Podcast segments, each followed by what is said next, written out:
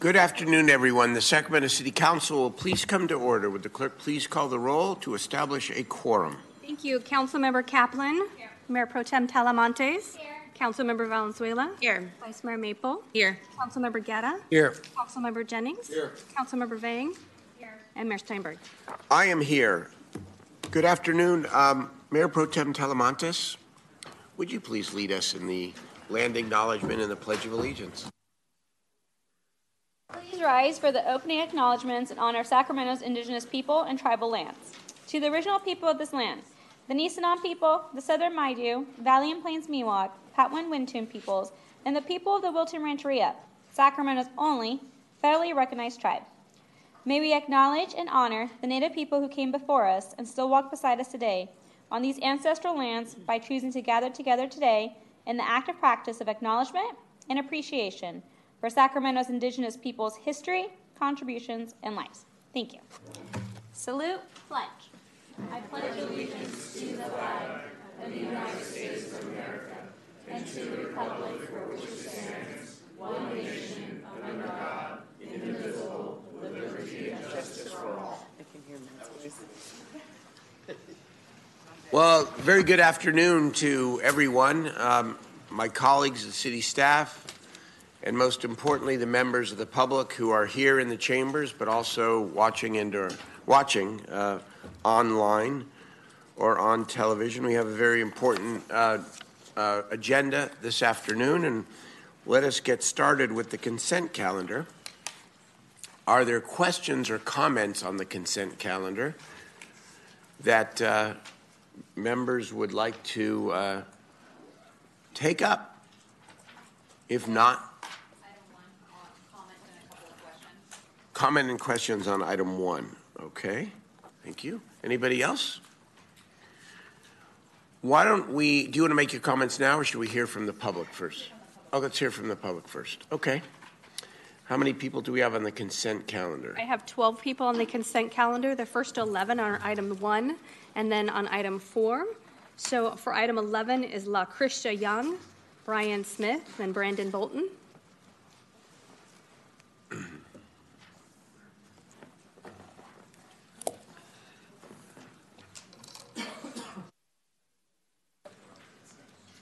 Please proceed. Good afternoon, Council.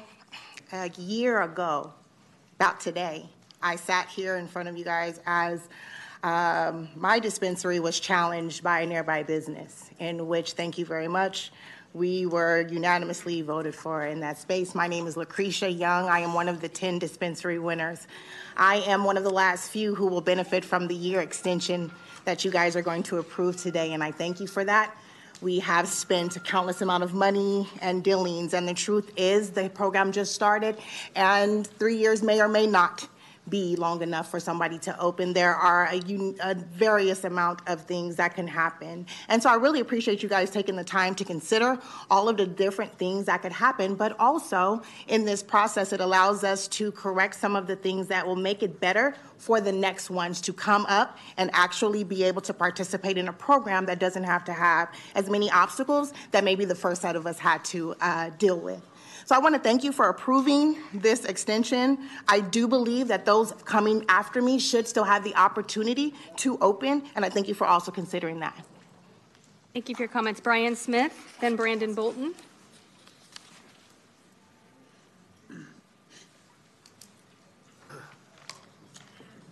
Good morning. Um, I'm Brian Smith. I'm one of the first dispensaries that was shut down by the city in 2011. Um, I was arrested and, and, incarcerated for six years. Um, the war on drugs has destroyed my life in so many ways. I lost my kids, my livelihood, um, and I'm grateful that you guys created the core program. I've created so many friends um, that I call family now with this community. And um, the, the war on drugs is a war on the community, and it has destroyed my life. And what I don't want to see is someone like Lucretia King lose her opportunity.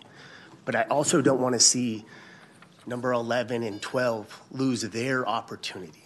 And I'm asking that you guys look at this and create CORE to being uh, a platform for opportunity and not a platform where they've invested maybe their whole life savings in building something, and because of there's an expiration date, they might be damaged by this. Also, for the 11 and 12, and the other group of people that are waiting for this opportunity, I would ask that not only do you allow another five from the original RFQ, but another 15, and have it be an open, like first come, first serve, provide a building, a location. And what that does is there's 30 standard licenses, and there would be 30 equity licenses. Um, and it gives everybody that's waiting for an opportunity um, to prosper in Sacramento. And you guys have done a great job in allowing myself and my family and this community have this opportunity to be a part of something great, to build, you know, family wealth and help correct a wrong by the war on drugs and a war on the community. Thank you. Thank you for your comments. Our next speaker is Brandon Bolton, Andre R. Scott, then George Jackson. And feel free to line up in the aisle. Good evening, council. It's good to be back here, and I want to thank each and every one of you individually because I feel like you've all individually had so much to do with the growth of us core entrepreneurs from this program. Um, I also wanted to just thank the city for having this conversation because I think it means a lot to increase the amount of these retails. Mayor, thank you for keeping your promise to equity. I think, you know, coming out with these additional licenses will make right on those wrongs and we'll finally get to some level of equity and equality within the retail space. I do believe that there should be an extension. If we're looking at reports from UC Berkeley or other college institutions, it typically takes two and a half years for billion dollar companies to get these retails going. And they already know who their partners are, they know where the money's coming from. For individuals like ourselves, we had to one, teach ourselves the business savviness to engage in those conversations. But on top of that, we had to do a lot of due diligence and vetting to find those who were also invested in our own success and growth just as much as their own. And so that process goes unlooked. And I think that takes time. We don't want to get forced into any of these types of relationships. As you guys are well aware, some are very predatory. Um, but I would say that, you know, I would love to see additionally, the five licenses go to those members that were from the first RFQ, like 11, 12, 13, 14, because those members still seem like they are the most ready to start to provide profit and tax revenues back to this city. And I think verbally, uh, Davina Laney, I, I may be mistaken, you know, that's something that we wholeheartedly as a community agree with. I think that coming up with more for the additional uh, core program. For a while, we didn't have a core program. Thank you for your comments. Your time is complete. Our next speaker is Andre R. Scott. Two minutes? We need five minutes. Come Andre, on, come on. Andre Scott is our next speaker, then George Jackson, Joaquin Gonzalez. Hi, thank you guys for being here today. Um, I am Andre Scott. I am a core member here in the city of Sacramento. Um, I'm here today to vote uh, against the extension if we are not going to give the next people that were waiting in the RFQ 11 through at least 15 the opportunity to also uh, apply for the storefront as well. Um, everyone would be damaged by this uh, decision, but let's give the people that have been waiting, they need an extension, let's give it to them. But let's also think about the other people that are waiting as well from the original RFQ and also give them the opportunity to go and apply and get a storefront um, as well. And like Brandon Bolton was saying, um, it can take two to three years to do something like this, to open up a storefront, you know? So I feel like a year extension probably isn't even enough time for you know the people that need to get their license open to do so. So I would like you know to the next people in line to get a fair chance, and we also give the people that are wanting an extension the opportunity as well. That's it. Thank you for your you. comments. George Jackson, Joaquin Gonzalez, then Diane um, Revels.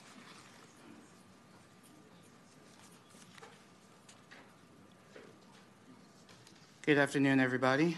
My name is George Jackson, and I'm a core member. I am present here today to vote against the one-year extension as the resolution fails to acknowledge all damaged parties. To request qualifications, evaluate each individual's business acumen and readiness to open and operate a dispensary. All core members were informed that if initial winners fail to open within the designated three years, the next top scorers would have their opportunity. We ask for a resolution that includes 10 new retail opportunities for core, five for the 1115 from the original RFQ effective April 1st, 2024, and five new license opportunities dispersed in a new process. We ask for a complete pause on the vote until all damaged parties are acknowledged. Thank you. Thank you for your comments. Joaquin Gonzalez, Diane Ravels, Mark Matubos.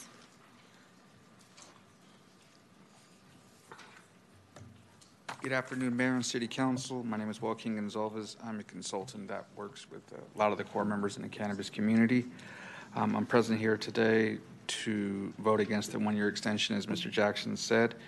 Um, We asked for a resolution that includes the 10 new retail opportunities. Um, 11 through 15, as he said, that would work. Their, most of their plans are already ready to go. It does take years to develop a business, and 11 through 15 would essentially already have their businesses ready to go, plus the five new locations for uh, up-and-coming businesses that are launching. Um, We ask for a complete pause on the vote until all damaged parties are acknowledged. Um, And I could hope you see it the same way that the core applicants and the new businesses see it. Thank you. Thank you for your comments. Diane Revels, Mark Mabutas.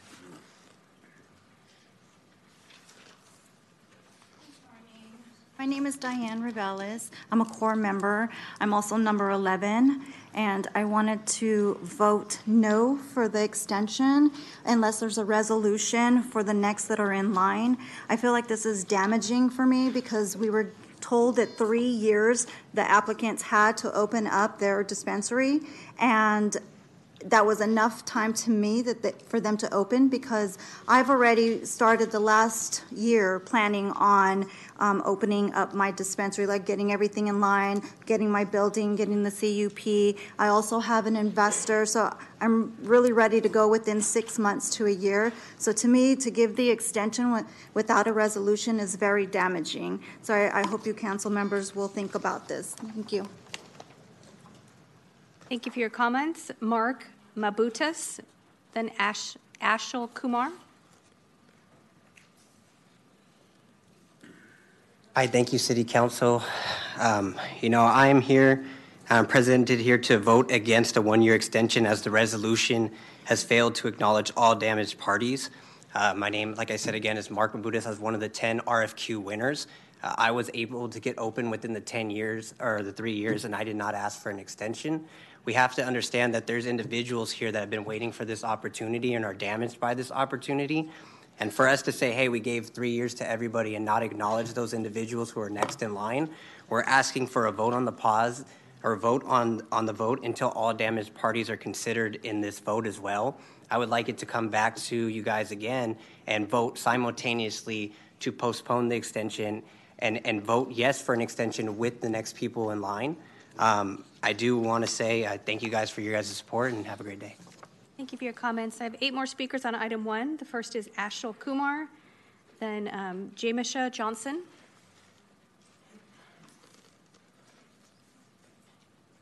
I, uh, first and foremost, I'd like to thank you guys for all your guys' time. Uh, my name is Ashil Kumar, and I'm present here today to vote against the one-year extension as the resolution fails to acknowledge all damaged parties.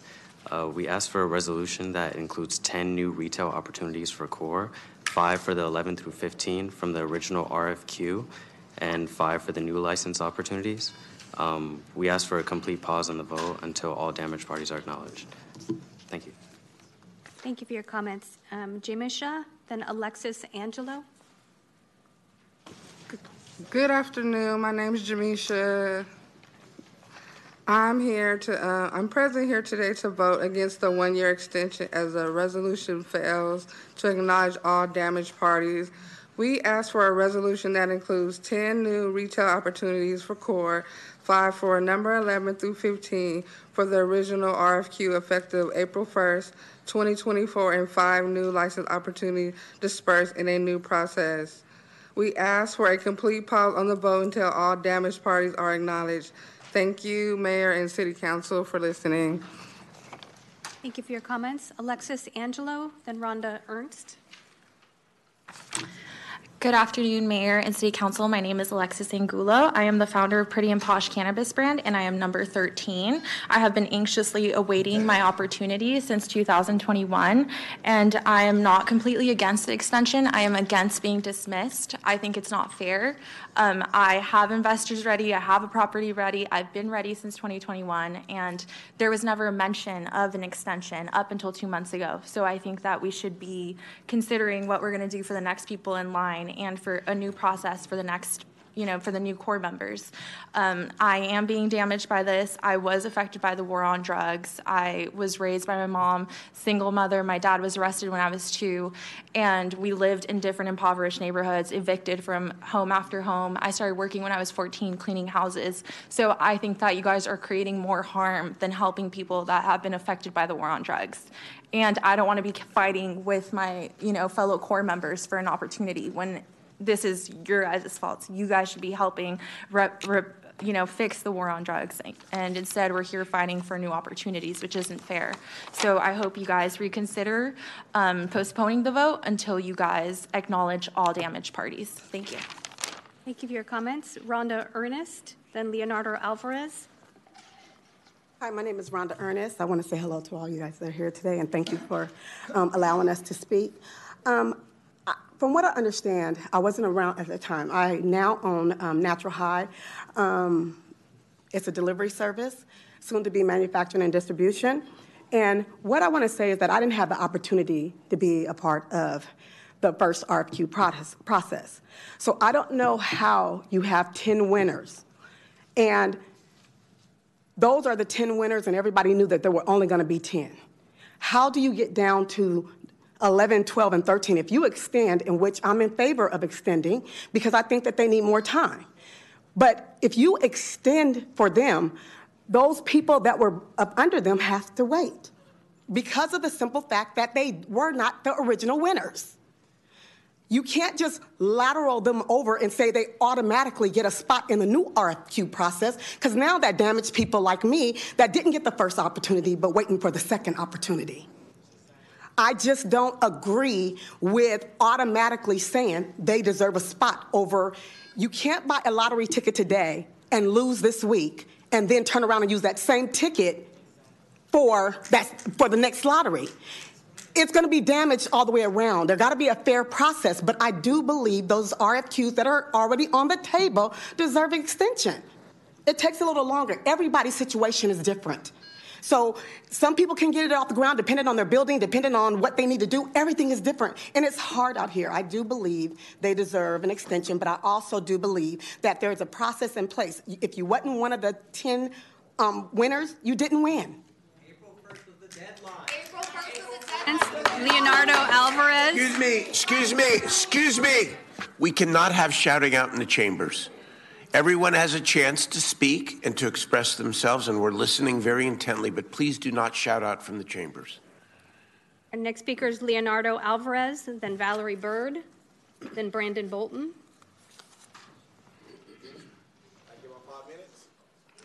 Leonardo. Good afternoon, Mayor and City Council. My name is Leonardo Alvarez, and I am a brother of a core member here. Um, I'd like to greatly appreciate your guys' time for today. I am here to represent, I'm here pres- present here today to vote against the one year extension as resolution, resolution fails to acknowledge all damaged parties.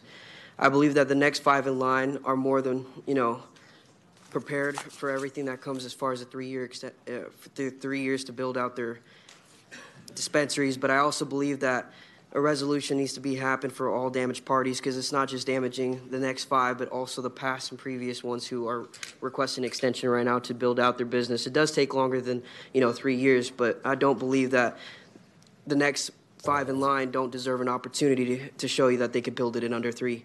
So I believe that a resolution should be you know set for both and not just one. I've had a struggle with my sister for as long as I can remember, and for as long as I can remember since 2021, she's been preparing this for this, and she's ready to go. And I believe that the opportunity should be given if there is opportunity to be present. So that's all I have for you today. Thank you so much. Thank you for your comments. Um, Valerie Bird and then Malachi Amen, both on item one.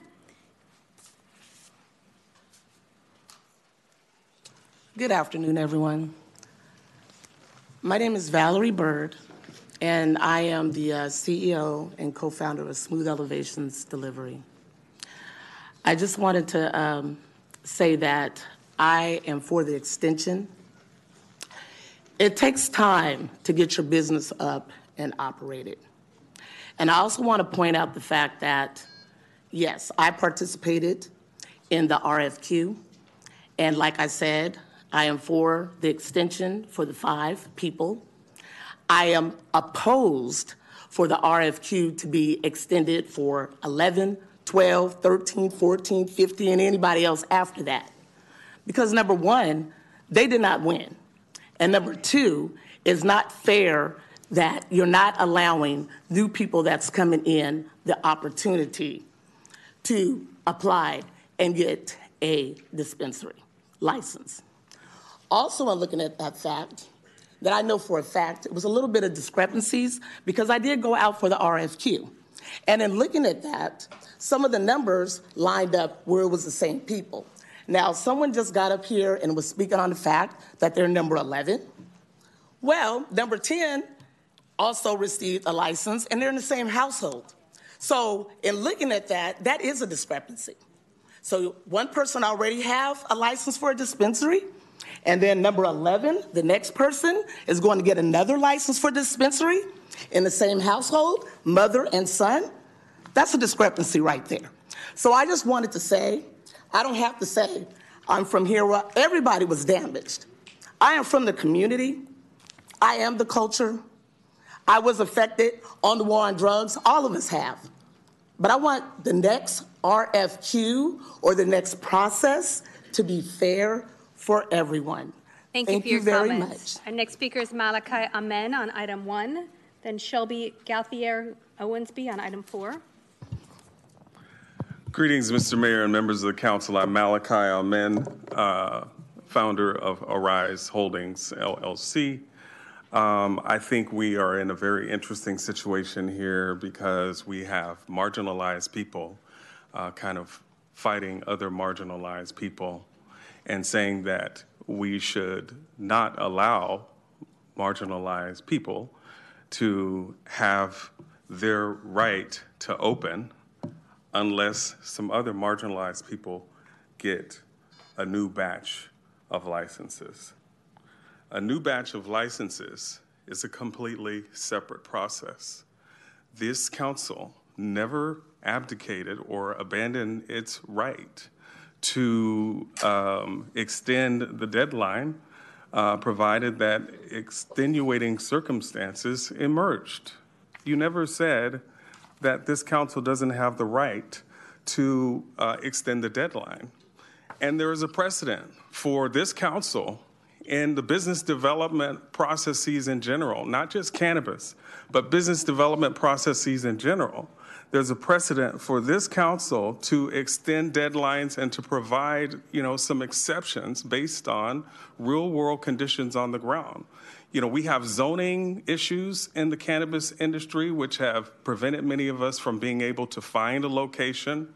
You know, I went through three uh, vulture investors uh, after I've after I've found out that they were predators, I I, I managed to assemble 1.5 million dollars to open up a, a, store, but I had to get through the conditional use process, which took another nine months, and then it took five months after that to get a building permit, and I'm I'm already into major tenant improvements to open my store. So please grant the extension and have a separate process for additional licenses. Thank you for your Thank comments. The next speaker is Shelby on item four, then Mac Worthy is our final speaker on item four.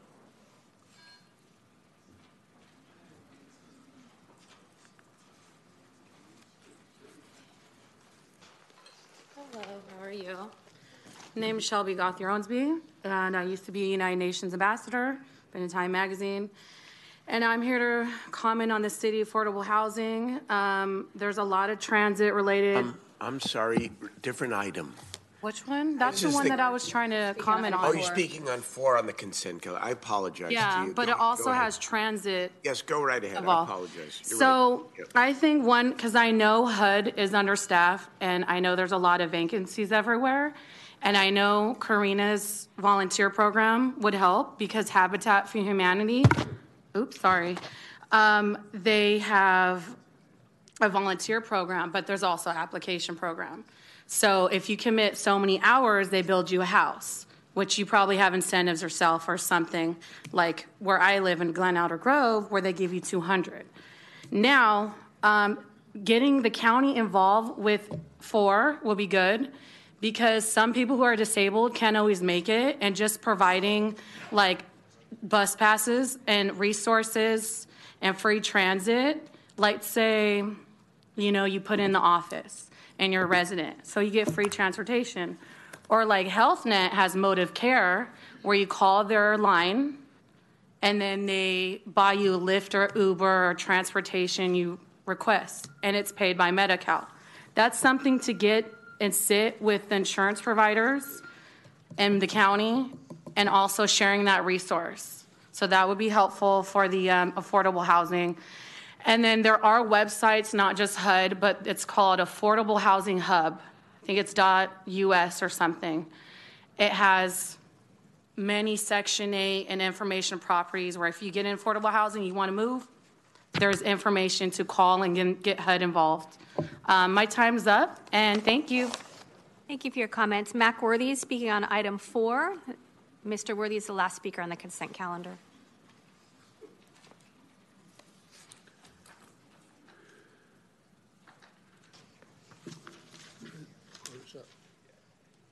Please proceed.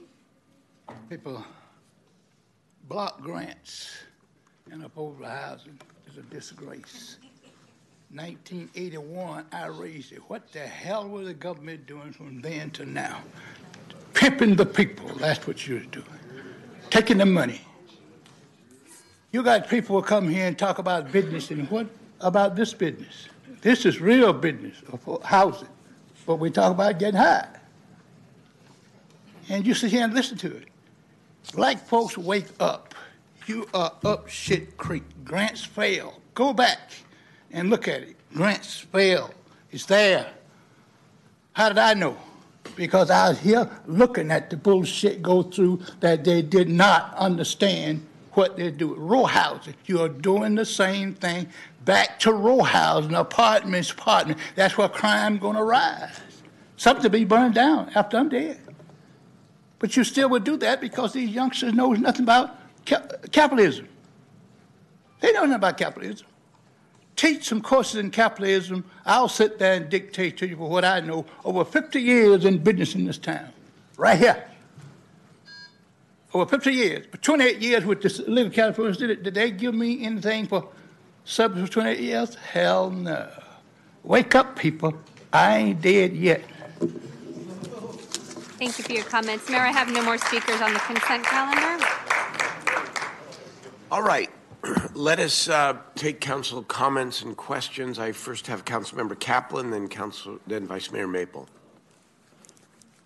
Thank you, Mayor. Um, Specifically on item one, uh, I know it's a very passionate issue uh, that we at the council had had a conversation on that we didn't fully reach agreement on, but one of the things we as council did was understanding, you know, the first 10 were the first 10.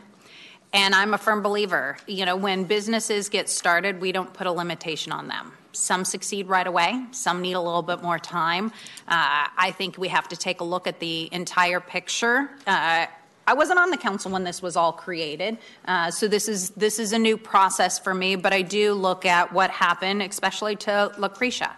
That was a year delay uh, process and what happened to her in, in extenuating circumstances. So I am fully supportive. Um, of the extension in front of us today. Um, but Davina, I have a couple questions because uh, if you want to come up to the podium for me to ask.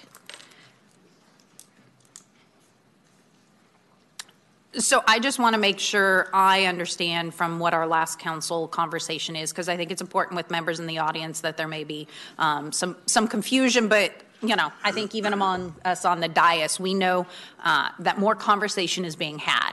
So why is this item just before us today without discussion of what additional licenses should be? Yes, so at the last council, and, and I appreciate you asking this question because I think it is important for people to sort of kind of see how, how government works, um, especially in this regard. When we were last here on January 23rd, um, at that time, council gave us two directions. One was to come back with the 12 month extension. Um, and that had to be prior to that April 1st date. So that became our priority to make sure that came back before you by that date. Um, and so that's what's before you tonight. That's all that's before you, or I guess this afternoon. The other direction that we received at that time was to go back, consult with community, bring forward a framework and a proposal for addition, additional storefront permit licenses, sort of what that number would be and how they would be distributed. In order to do that, of course, we have to consult with community. Um, within two weeks after that January 23rd council meeting, we had our first core stakeholder meeting in person here in these chambers. Um, we did polling at that time. Um, we're going to have at least one more additional meeting to kind of, again, winnow down the responses that we got and to further work on that framework. And then, um, as part of that, we're also having to we have to go, of course, go to Law and Ledge and then back to the council. We have to create a code. We have to change the code. So a code amendment has to be uh, drafted by our, our um, city attorney's office and brought forward. So that is a longer process. Um, and so we are working with all due diligence on that. We hope to come back in to council, I'm sorry, to Law and Ledge in April if we're able to do that. Um, but again, if we find that we need another core stakeholder meeting to again try to winnow those things and kind of talk this out and, and, and work with community. We want to do that because we don't we want to do this with community, right? Not just the government imposing our will on this. And so that's really our plan at this point. Which I, really appreciate it because, you know, when it was here, one of the things I was like, we need to come back with an extension and with a plan. Um, and and I think it's very important that the community hears this, is involved in there because their opinion matters. Um, I want to acknowledge everybody's had some sort of harm. Definition of harm we may disagree on, uh, but the African American community, um, those who were early on cannabis, did get harmed. And I think we have to, as a city, take into consideration and really promote the core program, but also streamline and make it better. Um, looking at what works in other areas because um, it is cumbersome government is unnecessarily cumbersome sometimes. And I also acknowledge with the harm and those seeking to get into our cannabis industry aren't necessarily trained as business owners. And so, how can we help streamline that for them so it shortens the process so they under they understand it? Because otherwise, then we're continuing to perpetuate the harm. When we say, "Here's a program, go forth and, and succeed." So, for me, um, I am supportive today. I think we should definitely take this action for the 10 because of uh, extenuating circumstances that have gone on. But I don't want to limit it as we look at what do the next 10, 15, 5, whatever licenses you guys come up with in the community that we uh, should look at that comes back to council for discussion. I wanted to make sure that that process is extremely fair, but I also think it's important that um, we create a process that looks like I'll use in government. I worked for the Office of Public School Construction. They provide matching funds for school districts, and you get in a line.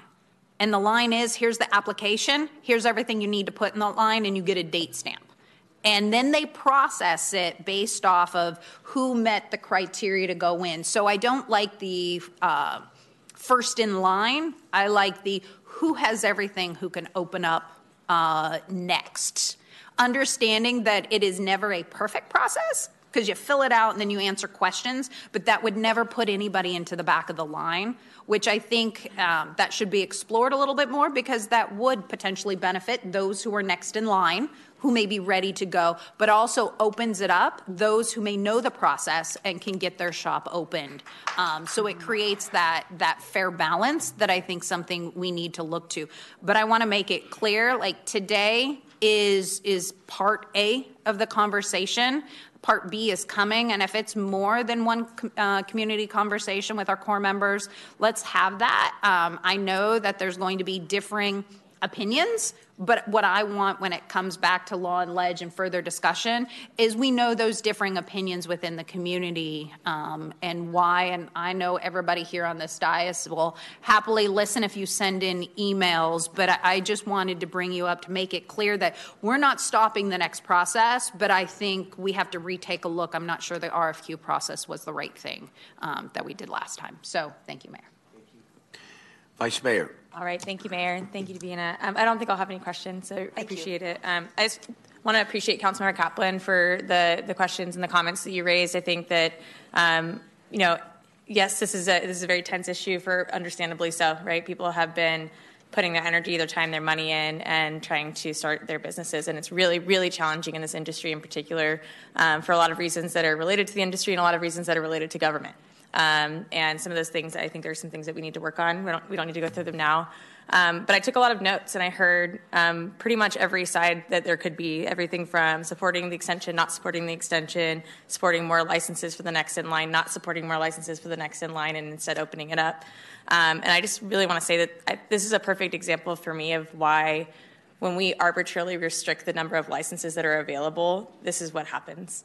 Um, you know, there, it is a it's a number that we picked out. It's previous council members, previous councils in the past, um, but it's not necessarily based in any anything real, right? Like that we don't. We in fact we know based on um, the neighbor, based on the analysis that was done, that there are there isn't real harm that's associated with a, a, dispensary or another type of use opening up in a neighborhood or somewhere else. And so, I am always going to be a proponent that we take a look at that, that we assess that, that we create more opportunities for people. Because I think what what a wonderful thing if we could have more people have the opportunity to open up their business and not be restricted by getting in a line, signing up for a list, so on and so forth. And whoever's ready, whenever they're ready, they can do that that's how every other business operates in our city, by the way. Um, and so I'm very supportive of that. I understand that not all my colleagues might agree with that, but that's where I am. Um, and I also think that as, as a policy choice, we need to move forward and also talk about some of these things. I appreciated, Mr. Amen, uh, your comments at the end, bringing everyone together, right? I appreciated bringing that. We're all on the same team, we want the same things. Um, and I think that we really need to take a look at our zoning, take a look at our sensitive uses, um, our conditional use permit process, and just the permitting in general, and see where we can reduce some of those barriers that do make it such a long process. I recognize that because I've gone through it and I've seen it firsthand. It can be very extensive. And so um, I hope that we can talk about that in the future as a body, uh, in addition to uh, increasing number of licenses or maybe even removing a cap entirely. So just really want to appreciate everyone who came out today to share your, your opinion. We do, um, we do listen and your input matters. So thank you. So thank you so much. And maybe with that, I will move the consent calendar. The consent second. Okay, good. I just want to make a quick comment on this because I think this is a really important discussion, and I really appreciate everybody coming to your house here, this this city hall, and expressing yourselves. The, ultimately, the question of whether or not there should be a limit on the number of dispensaries and core dispensaries the frame for me is whether or not it helps or hurts core businesses. Because the, the concern would be that if you had unlimited numbers of dispensaries, that that might flood the market in such a way that would harm those who were just getting started or who had been there a while and were building to the next stages of their business. But we can confront that question in a couple months because I appreciate this is a timing question today.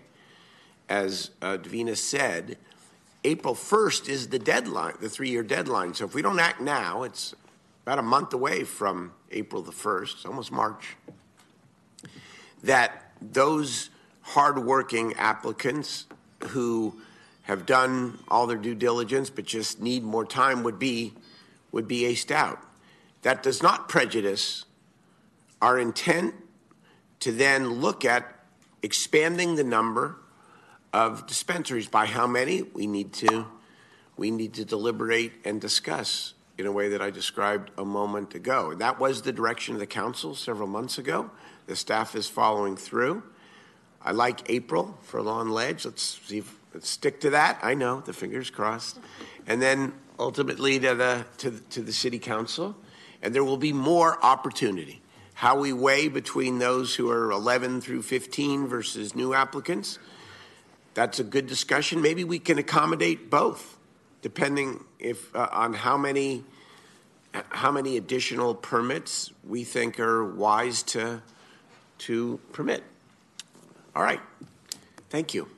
All in favor of the consent calendar, please say aye. Aye. Opposed, abstain. It passes. Thank you. All right, let us now move to item 10, which is the Natomas Basin Conservation Plan. Who might be presenting on this? Why don't we wait just a second? It's okay. If we can, uh, thank you for quietly uh, exiting the chambers. We appreciate it. Oh. Nice try.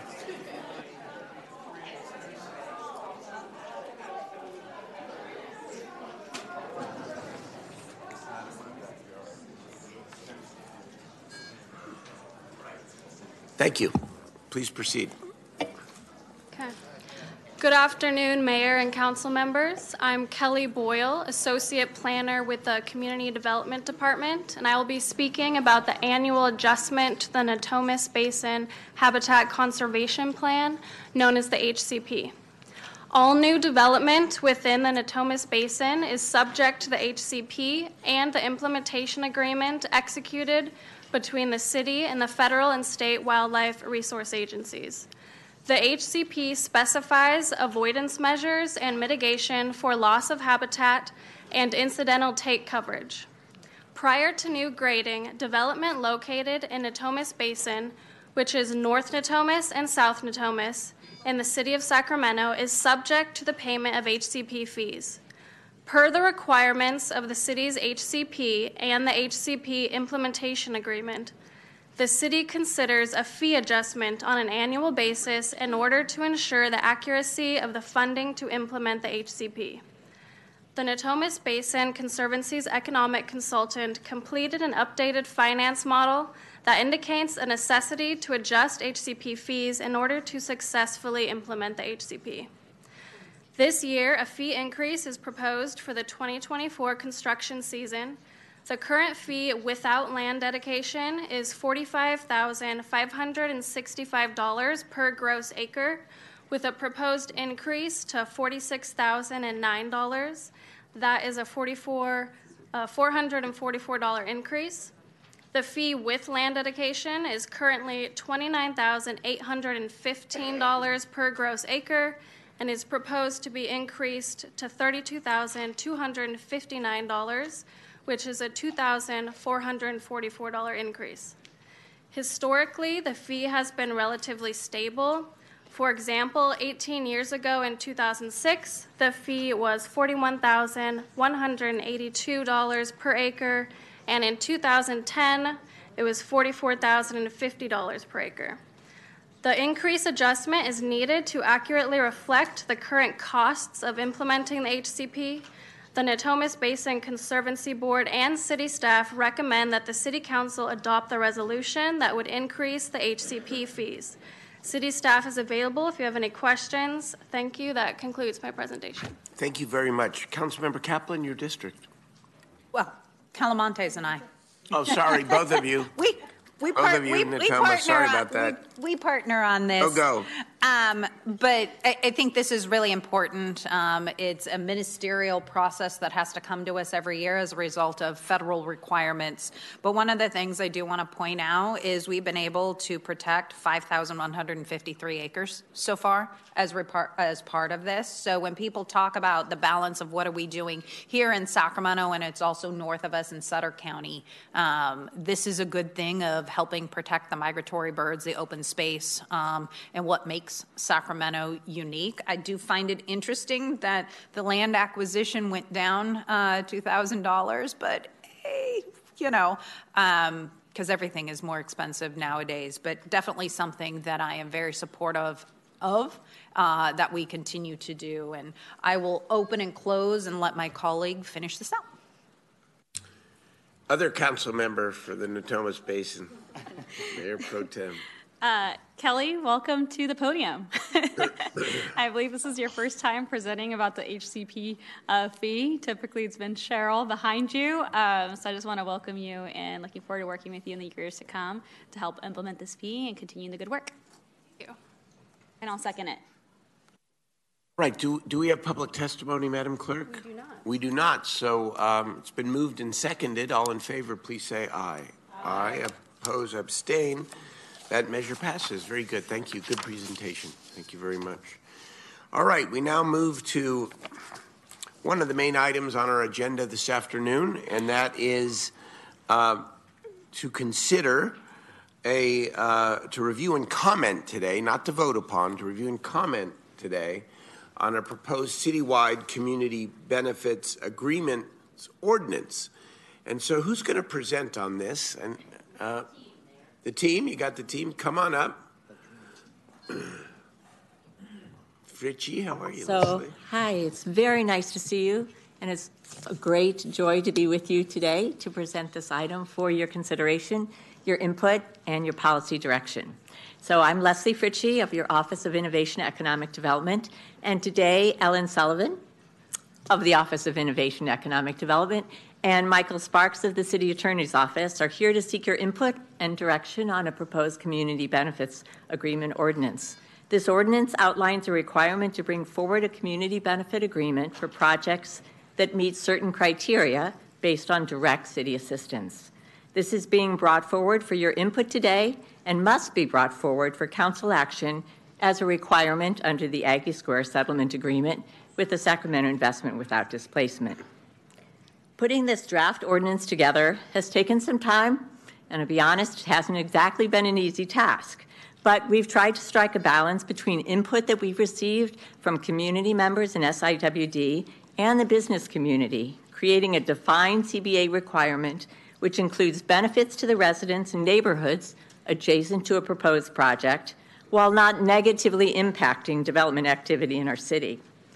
Our approach is to allow the tailoring of a CBA to the needs and parameters of the proposed project rather than being prescriptive, since one size doesn't fit all.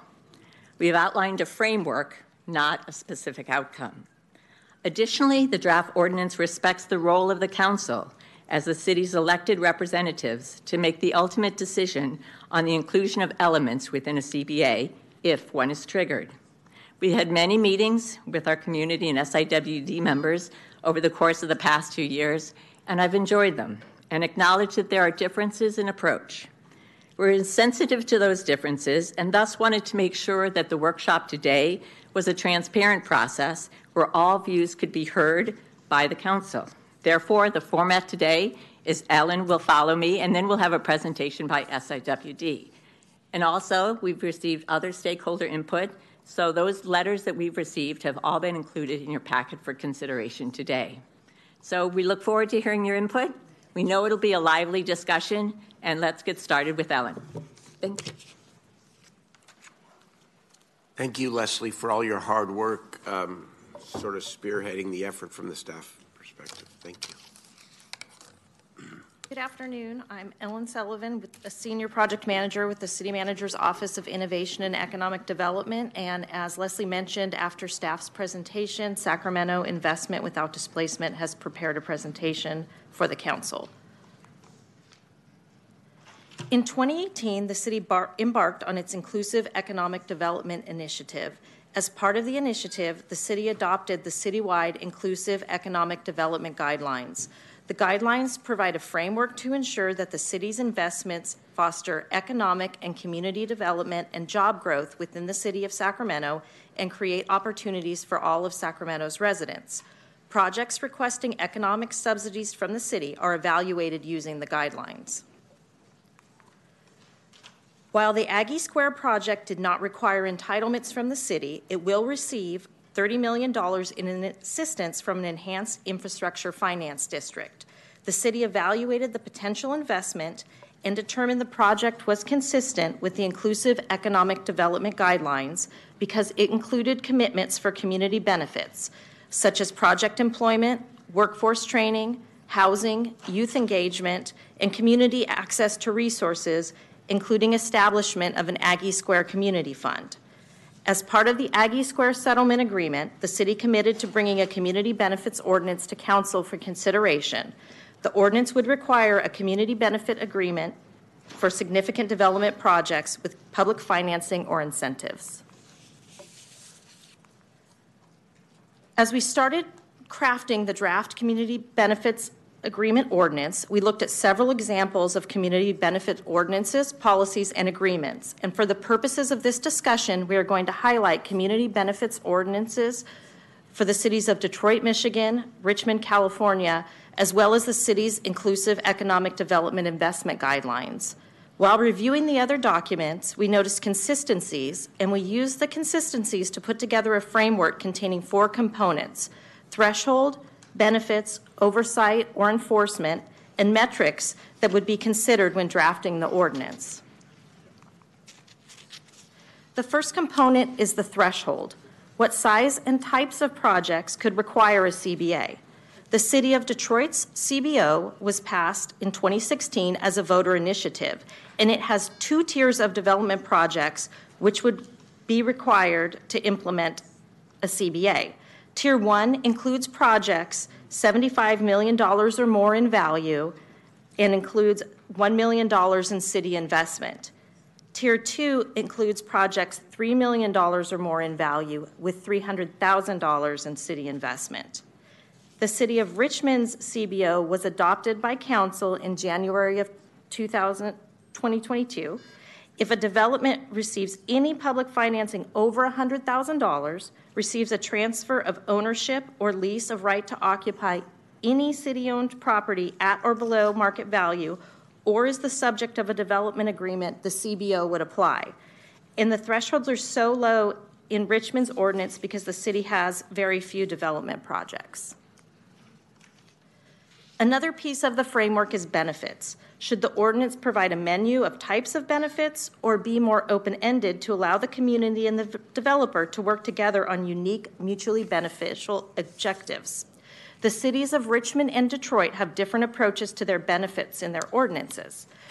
Richmond's contains baseline community benefits that are already in their municipal code and requires the developer to make financial contributions to a community benefits fund for city administration of the benefits.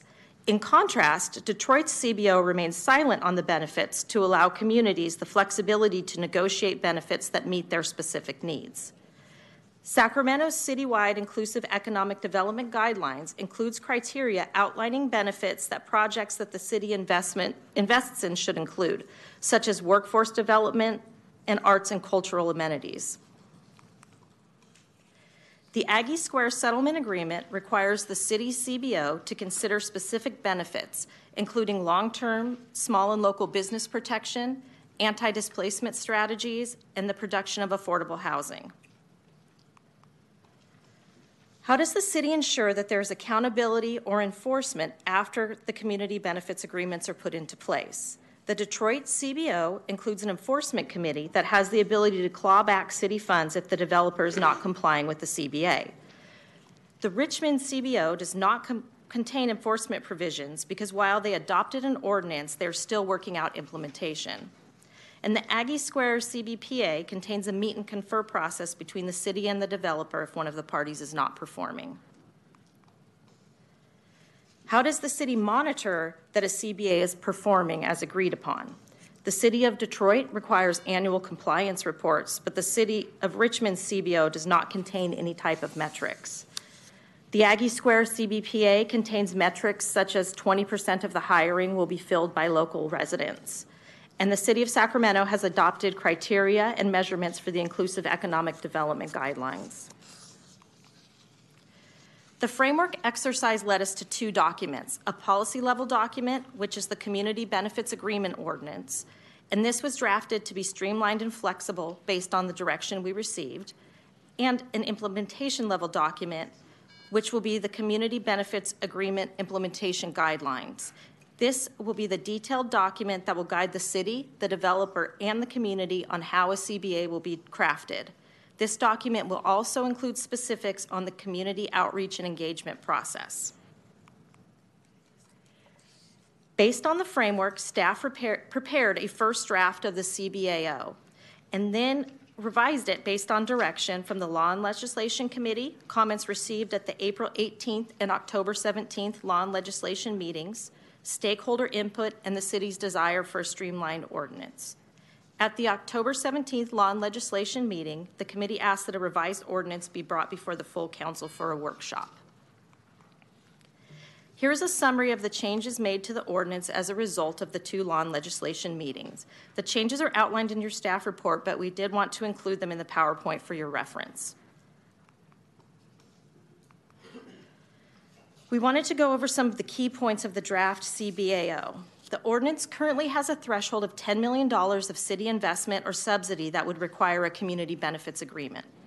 The ordinance defines subs- subsidy consistent with Government Code 53083 as referenced in the Aggie Square Settlement Agreement as an expenditure of public funds or loss of revenue to the city, such as grants, loans, or fee waivers.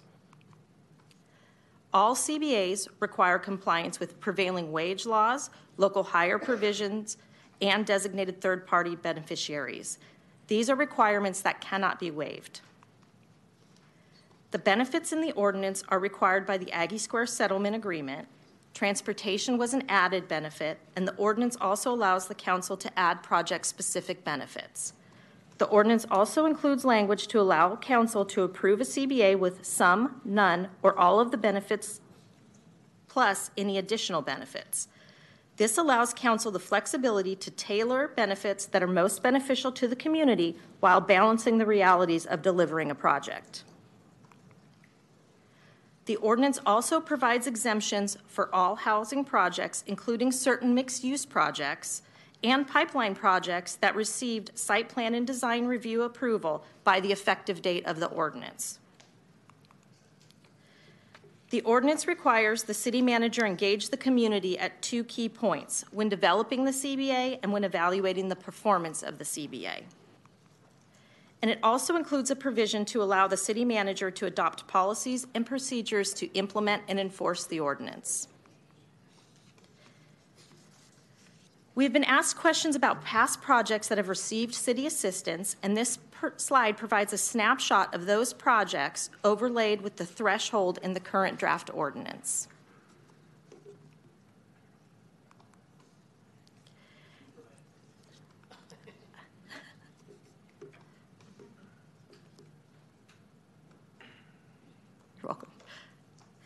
After the conclusion of today's workshop, we plan to take the feedback received and hope to return to council in spring or summer with a revised ordinance for council consideration. And this concludes our presentation, and I'd now like to turn it over to Sacramento Investment Without Displacement for their presentation. Please, thank you. Thank you, Owen. Who's presenting?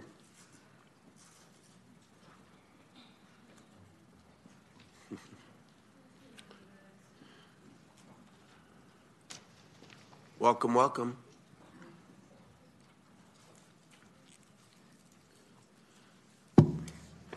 Good afternoon. Thank you for um, having us this afternoon. My name is Kim Williams. I'm the Hub Director for Sacramento Building Healthy Communities. And this is my crew. They're going to talk to you a little bit. Um, we've been rocking with each other for a while. I just wanted to give you a little bit of an overview of what Sacramento Investment Without Displacement is and how we came to be. Back in 2010, when we started Sacramento Building Healthy Communities, that place based initiative that really worked within probably 958 2024 um, 17. And so, and during that work, we had at that time a community development action team. And the work that they did really was looking at how do we invest in our communities? How do we support our communities in need without stripping those communities of the fabric of who and what they are?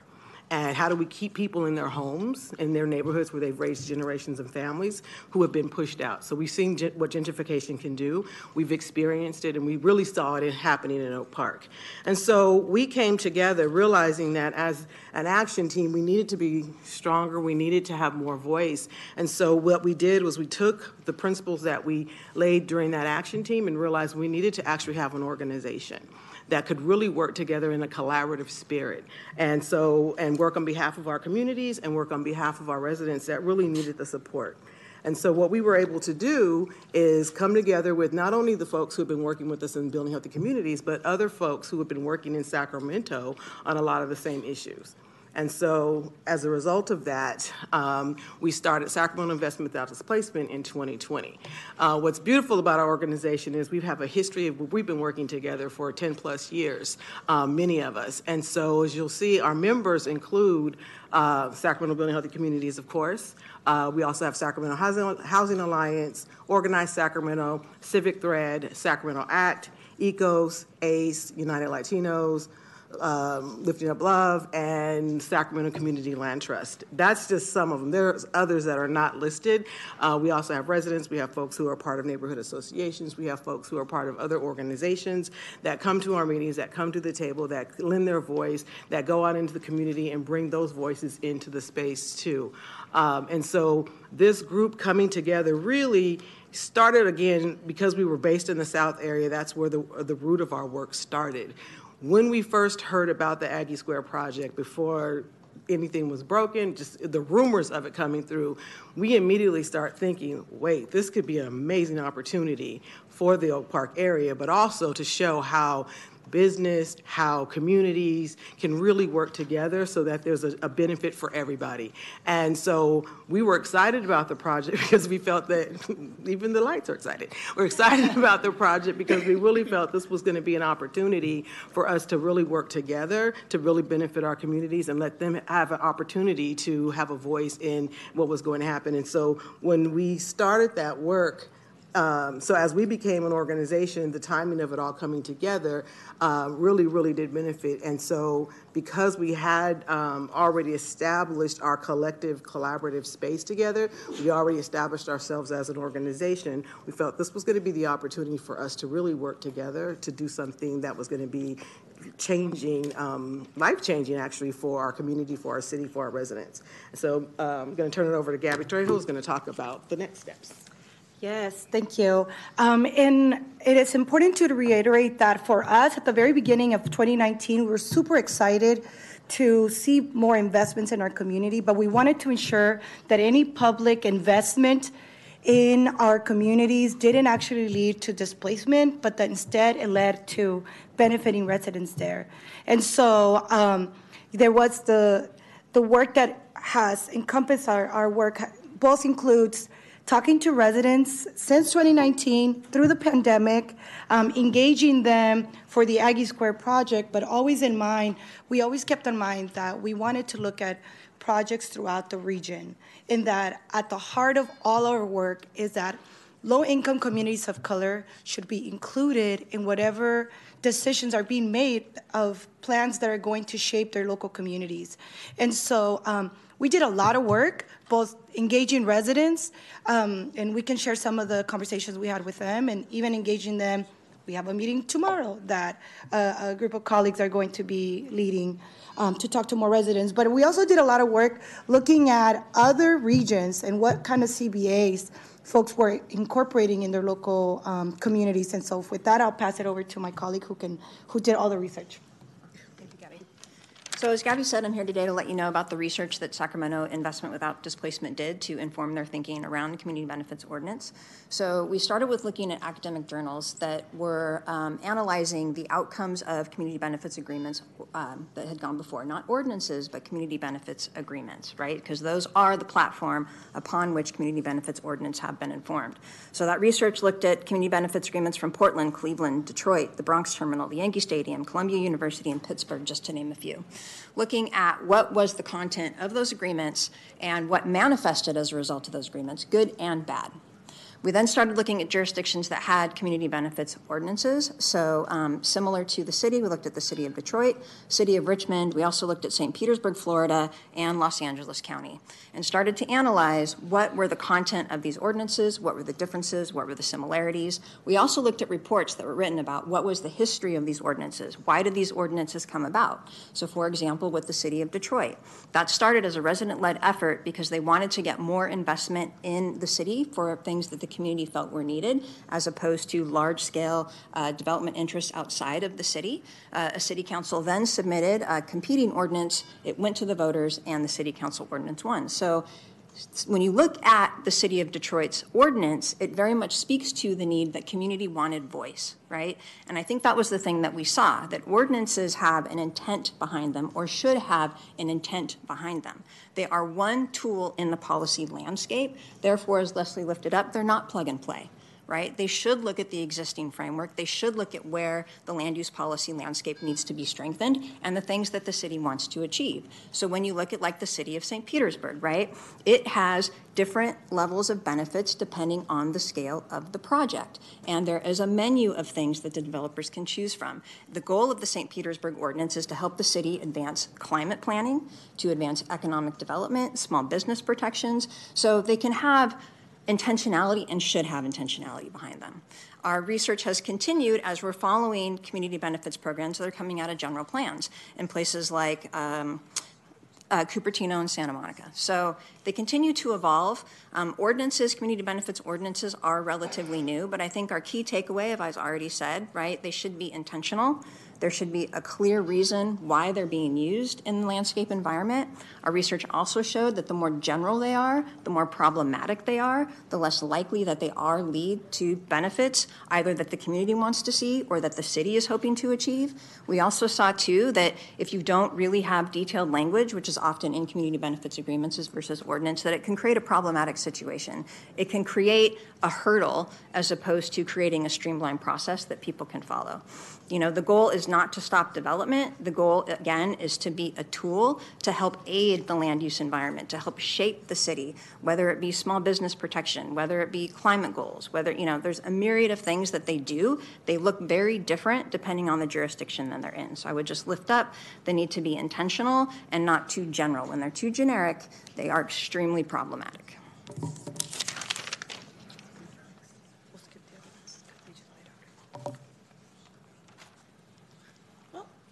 want to go back to that? we'll go back to that, and you'll do, you'll do what you did. Um, hi, Tamika L'Ecluse with um, SIWD, Second Investment Without Displacement, but also with Sacramento Community Land Trust. Do you need me to yell? Yes. Sorry about that. I'll use my teacher voice. and some of you know I was a teacher for 20 years. So here we go. Um, so I want to really tell you about some of the outcomes of the Aggie Square development and the Aggie Square Community Benefit Partnership Agreement, the CBPA, because that's really the foundation for what's coming, what has come before you today. Uh, 50 million in affordable housing, guaranteed local hire goals that with the CBPA, UC Davis and Aggie Square is more likely to meet than with just a general, mm, unspecific agreement.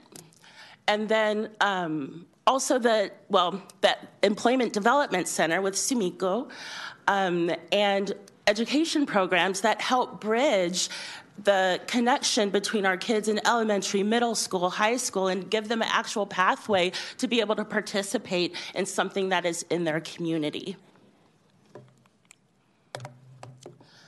And to remind you all that the Aggie Square Agreement was out of a lawsuit. It was because the community tried. We tried to go to the developers. We tried to go to the UC regents. We asked, said, hey, can we work with you to ensure that there are benefits for the people who are impacted, long term residents in these communities who could be displaced with, from this uh, as a result of this development?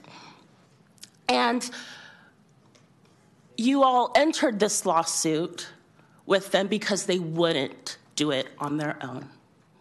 Those commitments were not going to be made without an intervention. And we're trying to avoid that today. And we're trying to avoid that for the longer term sustainability of Sacramento if we have to keep coming back every time that a development comes in and have to renegotiate terms and have to keep fighting for childcare, keep fighting for small business protections, keep fighting for 25% local hire, then we're, we're not moving forward with the progress that you all want to make. It's not lost on us that you have a, a general plan meeting also later on today with a lot anti-displacement, climate goals, housing goals. Yes, but this also is going to be a tool to help you reach those goals that you have laid out in that 2040 plan. So please don't forget that. Uh, our community benefits agreement is to further prevent or further protect residents from displacement. We want commitments to enhance transportation, reduce climate change impacts, mitigate those, those harms that come, from, that come to communities or that are currently in those communities. Our small business protection program, which should be included in the ordinance, is meant to make sure that not just people's families aren't displaced, but our small businesses, our local businesses, our mom and pops. And we want to make sure that the city of Sacramento works with communities and organizations like SAC Investment Without Displacement because having community at the forefront is really what all these policies are, are intended to do. They're supposed to help the people who have been left behind by um, your previous council members or councils or policies or whatever it may be. Let's fix it.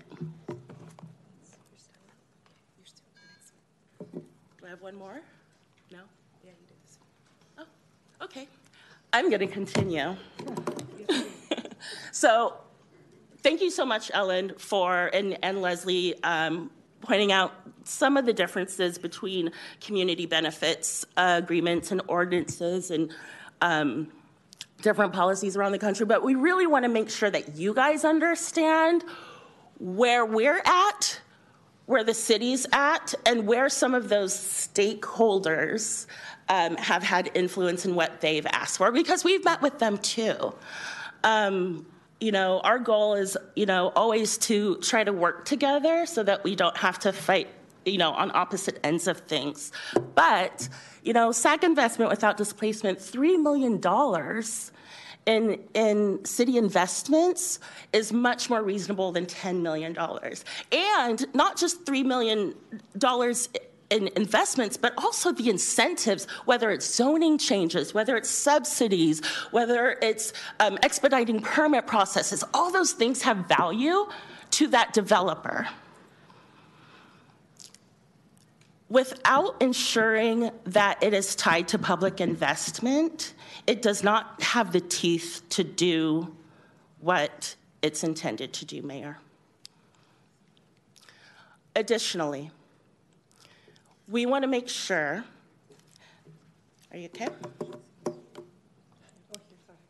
Thank you. Thing? Um, additionally, we want to make sure that any public dollars, I mean, these are tax dollars, right? These are the business, you know, the tax um, dollars of businesses, of residents.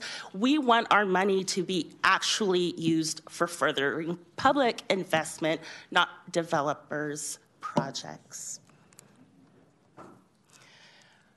We want to make sure that there are minimum benefits for current residents. Now, housing, transportation, workforce development, small business protections, childcare, health access if you're a hospital. But we know that this is a fight that cannot be won without you. We need you as council members, as the mayor, to really stand up. The flexibility that y'all have been given developers has not served our community well.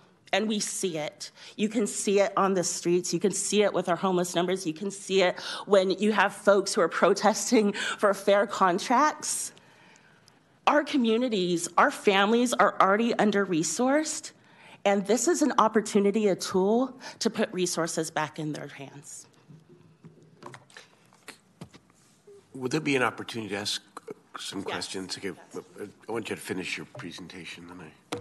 Yeah, I just want to um, emphasize the power and the voice of community and the need to have them at the negotiating table for this CBAO and for any CBA that comes to comes out of this process.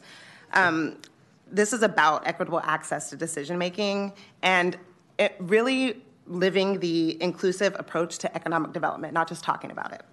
Uh, we know that community members are the experts in their communities and in their own lived experience. They need a direct role in any CBA that comes to the table, in addition to negotiating um, and building upon those minimum benefits that Tamika was chatting about. This is not a radical ask. It's actually a core element of most of the CBAs um, that the city has done research on and that we ourselves have done research on. Um, emphasis on community benefits agreement. We have to ask ourselves who is actually benefiting from the projects that are coming into our communities. And if it's not community, then we might need to revisit. We might need to revisit this approach, the ordinance, and any agreement that comes out of it. I'd also just like to emphasize that uh, in some of the slides that the city shared with you, um, there was the implementation guidelines, right, that you all can or cannot use. Um, that's where all the details are. Um, that's not included in the policy language. We need to make sure that we have those protections, that we have transparency, and that it's not just in living in a separate document that may or may not get used. Siloing engagement and limiting community participation in decision making processes is a form of paternalism and it's a characteristic of white supremacy culture. We should all be doing our part to dismantle that. Residents represent the people most threatened by impacts of large developments in their communities. They deserve equitable access to come to the table and to negotiate what they want to see happening in their community. At Civic Thread, you, many of you know, we've led many, many community based planning events across the city um, and across the county and across the six county region. Um, and we particularly engage with our low income disadvantaged community members. And we've heard over and over, loud and clear, that communities do not want to be planned for. They want to be included in the conversation. They want to do the planning. They don't want people coming in and making decisions for them. Heed that.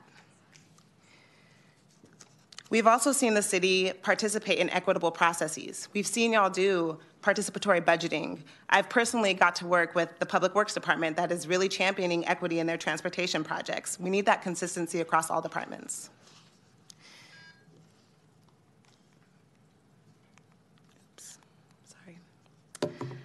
The ordinance pr- presented to you by city staff lacks specificity around the enforcement. It lacks transparency, it lacks the protections I was chatting about earlier, and it doesn't include community voice.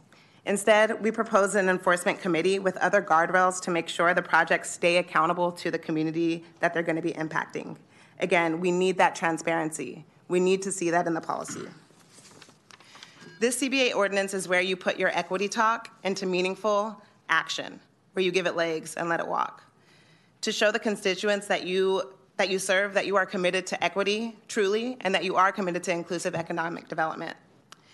Before we take questions, I really would like to urge you all to reject the ordinance as it stands and make the recommendations that our, our coalition has put before you. They're not just coming from this coalition, they're coming from constituents that all represent your districts. We've had these discussions for over four years now. We cannot continue to silence community. I'd like to thank all of you for hearing our, our comments today, and I'd like to thank Leslie and Ellen for their presentation and for working with us over the past four years, and we're ready for your questions. Thank you very much. We are going to take public testimony, uh, but I know I would like to ask a couple of questions about, first of all, thank you. Um, and again, I'm going to talk about um, similar history uh, after the public testimony about how we got here and the significance of the Aggie Square settlement and how it brings us uh, to this moment. But what I want to ask now is whether or not SIWD has a specific proposal. And what I mean by that is, for example, when you describe a CBA ordinance having minimum benefits and you list housing and transportation through the other categories, do you have a specific number, for example, around the, the housing requirement, a specific or standard or specific standard around transportation and or local hiring because this is the dilemma in a way as we think about this good, good and great principle that you've put forward is how do you have a numerical standard when every project by definition is going to be different? So I'm not, I want to, we'll, I want to not argue, but discuss all that in a few moments. But I want to just ask whether or not your concept or proposal has specifics around uh, the level of housing required, the level of transportation required, the level of em- local employment required? So I can speak to this a little bit. Um, For two and a half years, every Friday, just about every Friday, we met with city staff and talked about all of Identify these- yourself, will you please, Tammy? Oh, I'm sorry. I'm Tammy Dramer with Organized Sacramento and, and Sac Investment Without Displacement, a resident of District 6, and my business is in um, Rick Jennings District.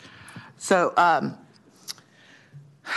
for for this long time, and we we started there, right? How do we how do we how do we build a scalable model? Correct, like like that was introduced in, in some of those other examples that we were given, and we brought that to law and legislation. The uh, staff was directed to no, we don't like that. We want to keep it simple. So all of that sort of research that we did and information that we brought was sort of throwing that baby out with the bathwater, um, just because they told us we were told that we couldn't go down that road. You can go down any road you want. I mean, this is your. Well, we tried is- to go down that road, and roadblocks were put up for that. So, transportation is more complicated, obviously, than sort of a housing requirement or benefits requirement that's scalable. Transportation is much more intricate and complicated than that. Um, so, this is where sort of, you know, all we heard was simple, simple, simple, simple, simple, keep it simple rather than let's be detailed, let's be circumspect about what each benefit is, which each minimum benefit is. So this is where we've landed. I don't think anybody's happy at this point. Well, where have you landed? You don't have a specific. We did. Number. We have a specific number for, sorry, I'll let Tamika take over. So when we started this, before I had all this gray hair, we brought a specific ordinance language to the city of Sacramento. We included in that, um, in that, in that ask, or in that spirit of working together, um, at least 25% of residential units would be affordable. Um, we also don't believe that all housing projects should be exempt. Affordable housing is what we really need. Market rate is where we are seeing all our vacancies. Um, so again, you know, making sure that um, the amount of subsidy and and, and benefits that the commu- that the city gives uh, development projects should initiate the CBA at $3 million. We want to make sure that there are, is a local hiring agreement where there are minimums that this that developments will try their very best working with our unions working with our laborers to ensure that um, that we are not pulling people from outside of our community to work on jobs inside of our community. And then again, um, our 25% in residential units um, for any residential project, we would like to be affordable, or there needs to be a as I was here on Thursday night about your mixed income housing ordinance, right? The, the working with community um, uh, uh, low income, moderate income community development partners to make sure that at least 25% of parcels or land can be used by by other parties to build and ensure affordable, accessible housing. And am I missing anything? I guess the only thing I would add is that we have a full ordinance, so the answer is yes. We This can make it. it available to you all. I think we shared it with Leslie and her team. Um, but we do have a item by item, line item by line item around housing, transportation, workforce, um, and small business protections. So. Thank you. All right, thank you. Um, Why don't we turn it over to the public for public testimony, and then we'll have a discussion. Again, again, there's not a vote, there's not a vote tonight, um, or today, but um, dir- council direction, go ahead. Thank you, Mayor. I have 15 speakers on this item. Chris Norum, um, Herlindo Alfaro, Dan Branton,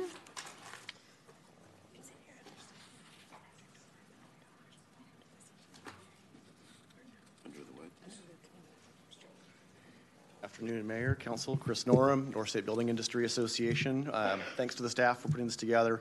Uh, We are concerned overall about the message that this um, is sending, uh, but I do want to thank the staff for including, um, and the council for their direction to exempt housing, because uh, it was our understanding that the objective of this was to go after major job generation projects and not to basically make this a debate about inclusionary zoning in this forum. So um, appreciate that. Um, I don't think that's the intention of the council or the lawsuit is to uh, turn this into an inclusionary zoning uh, issue. Um, I would like to say that um, with the um, with the low interest loans and then the fee waiver components that are in there, you could see how even an affordable housing project could actually probably hit the $10 million marker if the, if the math was if it was a big enough project. So I would ask that um, the council and staff consider specifically saying that how affordable housing projects themselves are not going to trigger this inadvertently. Um, that's the only thing I have to add to it. Um, thank you so much for your time consideration. Thank you for your comments. Herlindo Alfaro, then Dan Branton.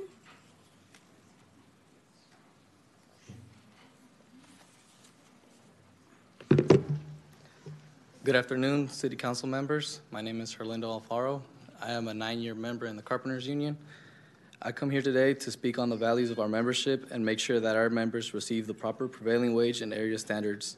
Carpenters deserve to earn fair wage, retirement, and medical benefits that help a worker and provide prosper not only for themselves but for the family as well. Healthcare is important to be able to provide for their families. I'm grateful to have this benefit because, as a parent, when your child gets ill, one worries and wants to take them in for a checkup right away. Without it, other solutions would be more difficult. Apprenticeship being a debt free education guarantees we will continue to have trained, skilled, and experienced members that will be able to complete high quality projects on time, and the number one thing, their safety. For me, it opened up many doors to learn different types of carpentry. Local hire would benefit both the workers and the community in many ways. Carbon emissions by reducing vehicle miles driven by construction workers. It would lead to more construction workers to be more involved with the community with events like this one. Um, it would also make work and life balance for families in this county. Being a husband and a father, it has given me the opportunity to spend more time with my family, being able to catch, coach my son's soccer team, and do whatever daily activity my wife wants to get into. uh, being a member of the Carpenters has given me all these tools from the education starting as an apprentice to a journeyman now, helping me with being able to provide health care for my family, as well with local hire to keep me close to home. I think everyone working under these agreements deserve the opportunity to earn these same benefits. Thank you. Your comments, Dan Branton. Dan Branton, then David Moore, then Giovanna Fajardo. Hello, everybody. Uh, my name is Dan Branton. Uh, I came through the construction trades uh, as a carpenter. I'm currently a union rep for the NorCal Carpenters Union. Uh, I've been in the greater Sacramento area for probably 40 years. I've probably lived in every one of your districts at one point or another. Uh, you know, and I've seen the cities through its ups and its downs. And, uh, um, you know, I've been doing a lot of thinking about this and a lot of things really similar to this. And I want to take a second to kind of look at it in a different way. You know, I, uh, I think we all know that one uh, uh, amazing person that's just beautiful inside and out. And we see that person not know their own value and worth. And, you know, we see them getting pushed around and taken advantage of. Uh, well, right now, that is us. That's our city. Um, you know, we're watching uh, Sacramento get taken advantage of. You know, if you hear, uh, you know, you know, it'll never pencil uh, no matter what the uh, incentive is asked for. It's never going to work out if the community gets some sort of benefit. So really, we got to uh, we got to stand firm on this uh, and know our own worth. And you know, the Carpenters Union is here uh, partnering with SAC Investment without displacement to remind our city of its worth and to stand up and, and, and know that, that you know, these proposals, uh, you know, with such a high threshold, they're just ridiculous, you know. Uh, well, the benefits, you know, they should be considerably greater. I mean, we all know that housing should be affordable and, uh, you know, there should be protections for small business uh, the housing, the workers, but you know we shouldn't even stop there. We should be looking at uh, pushing a prevailing wage further in. We should be looking at health care for all workers. We should look at, be looking at apprenticeship. Local hire, and compliance for the, uh, the crime scene job sites. I'm asking Thank you for your comments. Your time is complete. David Moore, then Giovanna Fajardo.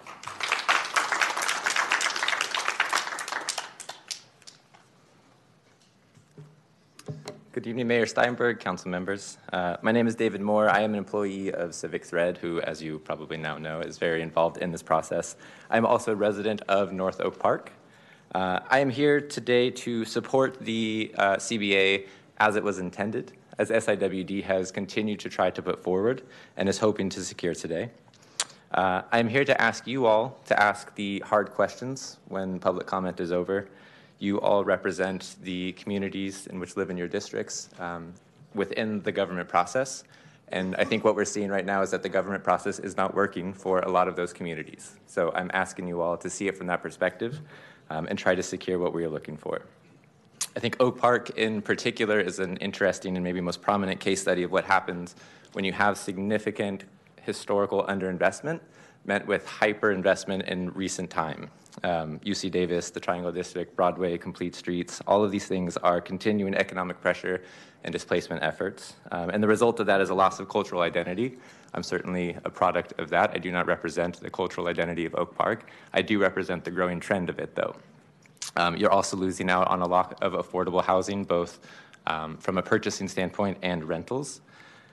I think ultimately um, the current language is greatly out of fear. It is out of fear of a loss of economic development, and I think SIWD has put a lot of work into researching and looking into and debunking that myth that with the language they have tried to include, you will lose out on that economic development. I don't think that is going to happen.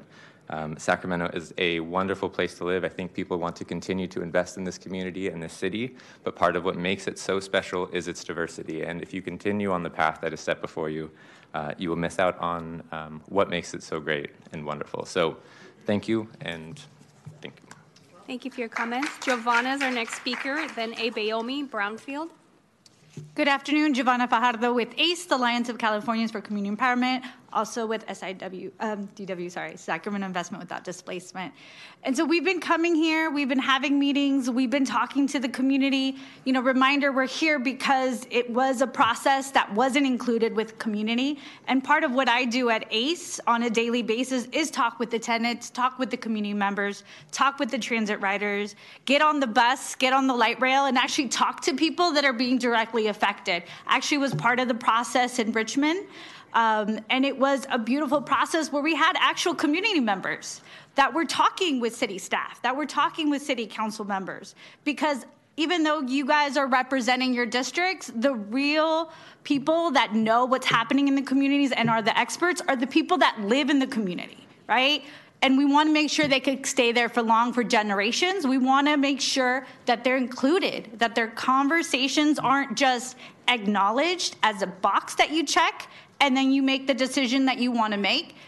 We need you to listen to the community, and that's what we're here with Sacramento Investment Displacements. We have these conversations already. We put it on a nice little package to try to help, and we want to make sure that you include them. And so that's why we're gonna we're here today and we will continue to come back until you hear from the community because that's who we're representing. And I want to agree with what my people said. You know, there's a lot of opportunities for housing, for more development, for more business, but it has to include the community. Otherwise, there are going to be more empty buildings, there's going to be more people on their streets, and it's just going to be more need right? It's not going to build the community that we all want to collectively see. And I know you guys want to see that vision for Sacramento as well. Thank you. Thank you for your comments. Abayomi Brownfield, then Kurt Fiera.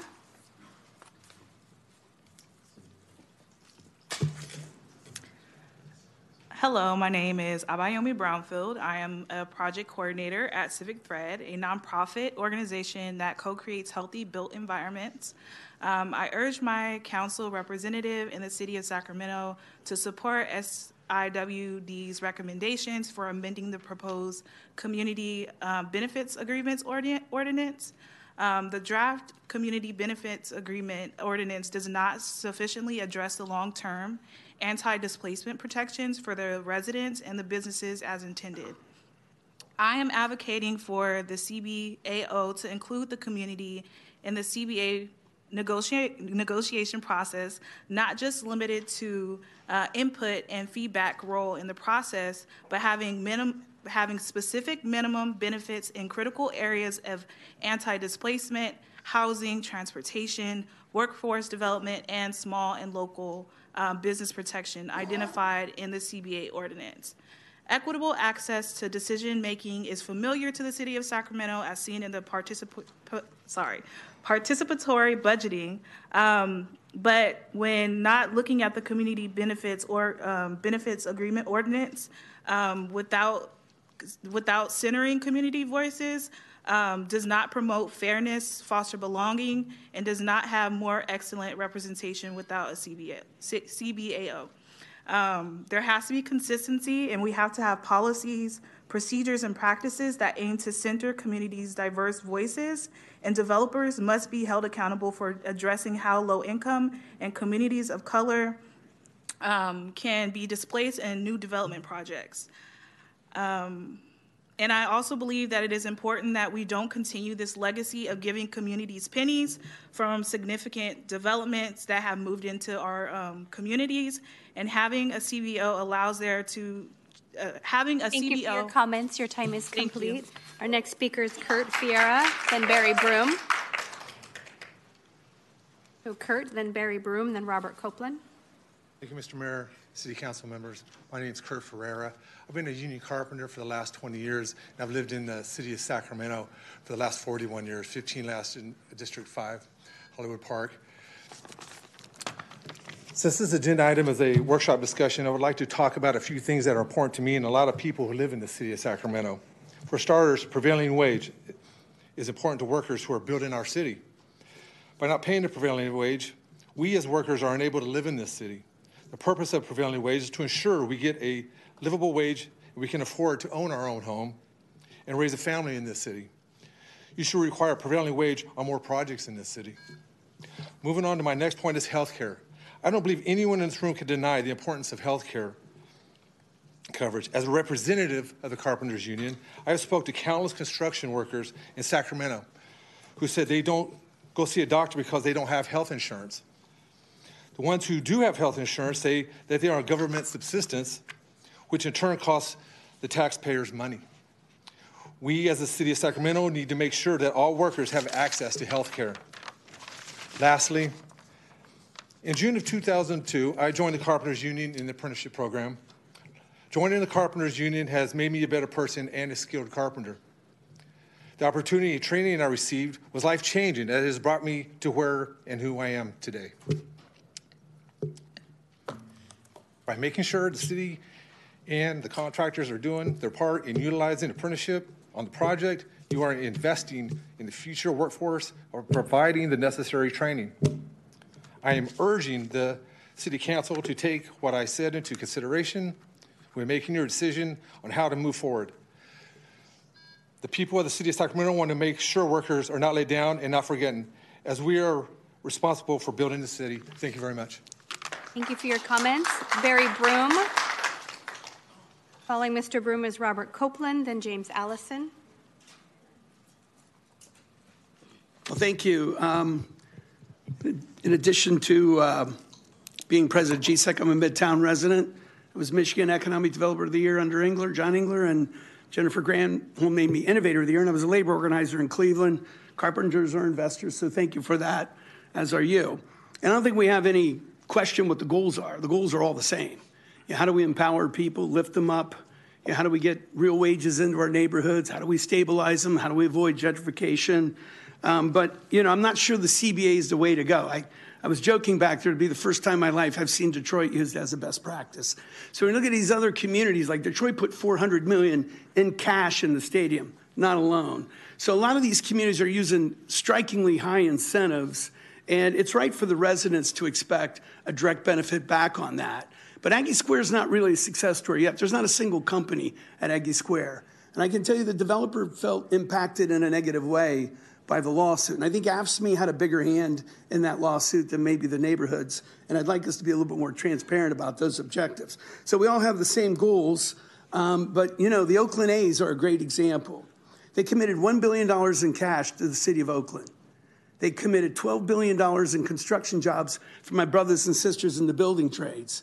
They committed, I think, 6,000 affordable housing units. But the activists wanted a community benefit agreement. They wanted a direct cash benefit exchange. And now no one's getting anything in Oakland, right? And of course, the governor just sent the state police to Oakland to curb violence. So I don't think we want to model ourselves after Oakland, which is clearly failing, Detroit, which is never coming back. You know, we should come up with our own solution to these things, which, you know, we're very interested in. So we oppose this proposal because of its unintended consequences. We supported the project labor agreement, Mayor, as you know, for Aggie Square. Greater Sacramento did. And we'll continue to support PLAs and investment in our neighborhoods. Thank you for your comments. Your time But- is but complete. this is a dangerous policy, Thank you and, for your and we are in opposition to it. Our next speaker is Robert. Copeland, then James Allison.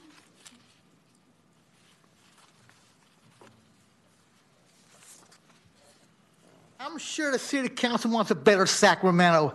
Listen to SIWD. We need a community benefits agreement that benefits the residents in each community.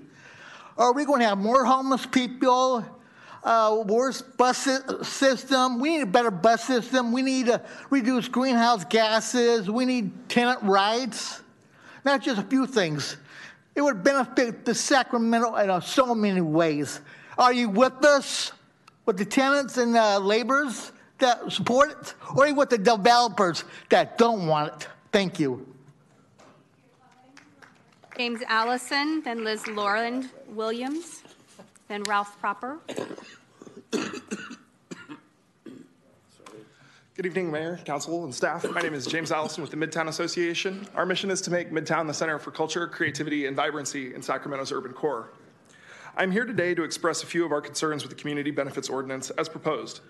Midtown Association is not oppositional to the concept of such an ordinance, but worry that if certain elements remain unaddressed, the city could cause unintended harm by increasing barriers to new investment. First, it is important to be extremely mindful that this policy consideration is not occurring within a vacuum. Last year, the City Council approved increases to the Department of Utilities Development impact fees. After long and considerate discussions, a compromise was reached that achieved DOU goals without risking project feasibility. Also, last year, the City Council approved placing increases to the business operations tax on the March ballot. Again, following sensible dialogues, that matter is now in front of voters without major opposition.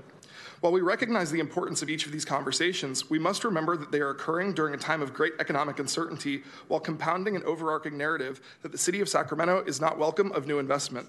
This leads us to two primary considerations that we request should this proposal move forward.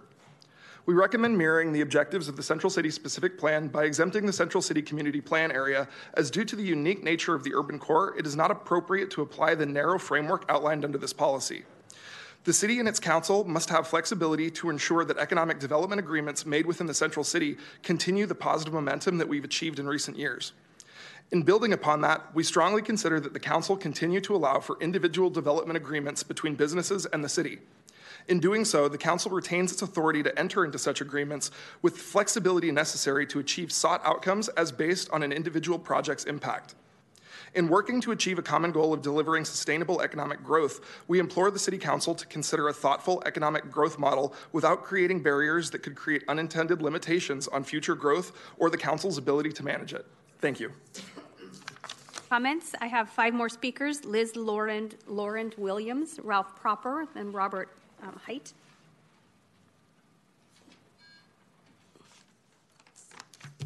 Good afternoon, Vice Mayor, members of the City Council, City Manager, staff. Liz Loran Williams, speaking on behalf of the Downtown Sacramento Partnership and the community we represent in the urban core of Sacramento. We would like to thank staff for the opportunity to inform public policy decisions that welcome transformative projects in our city. We stand in agreement that inclusive economic development is vital for ensuring our communities are nurtured in partnership with the fabric that makes them unique. But there is concerns with the blanketed CBAO that will increase regulatory hurdles which will deter the exact economic prosperity we wish to see come forward in order to provide jobs, housing, and opportunities for the communities we wish to lift up. As we look to the new era of opportunity for downtown Sacramento, it is through this lens we highlight the need for a central city carve out, where residential density is very low and catalytic investments will be critical to bol- bolstering our downtown renaissance with the severe impacts related to the lack of return to office.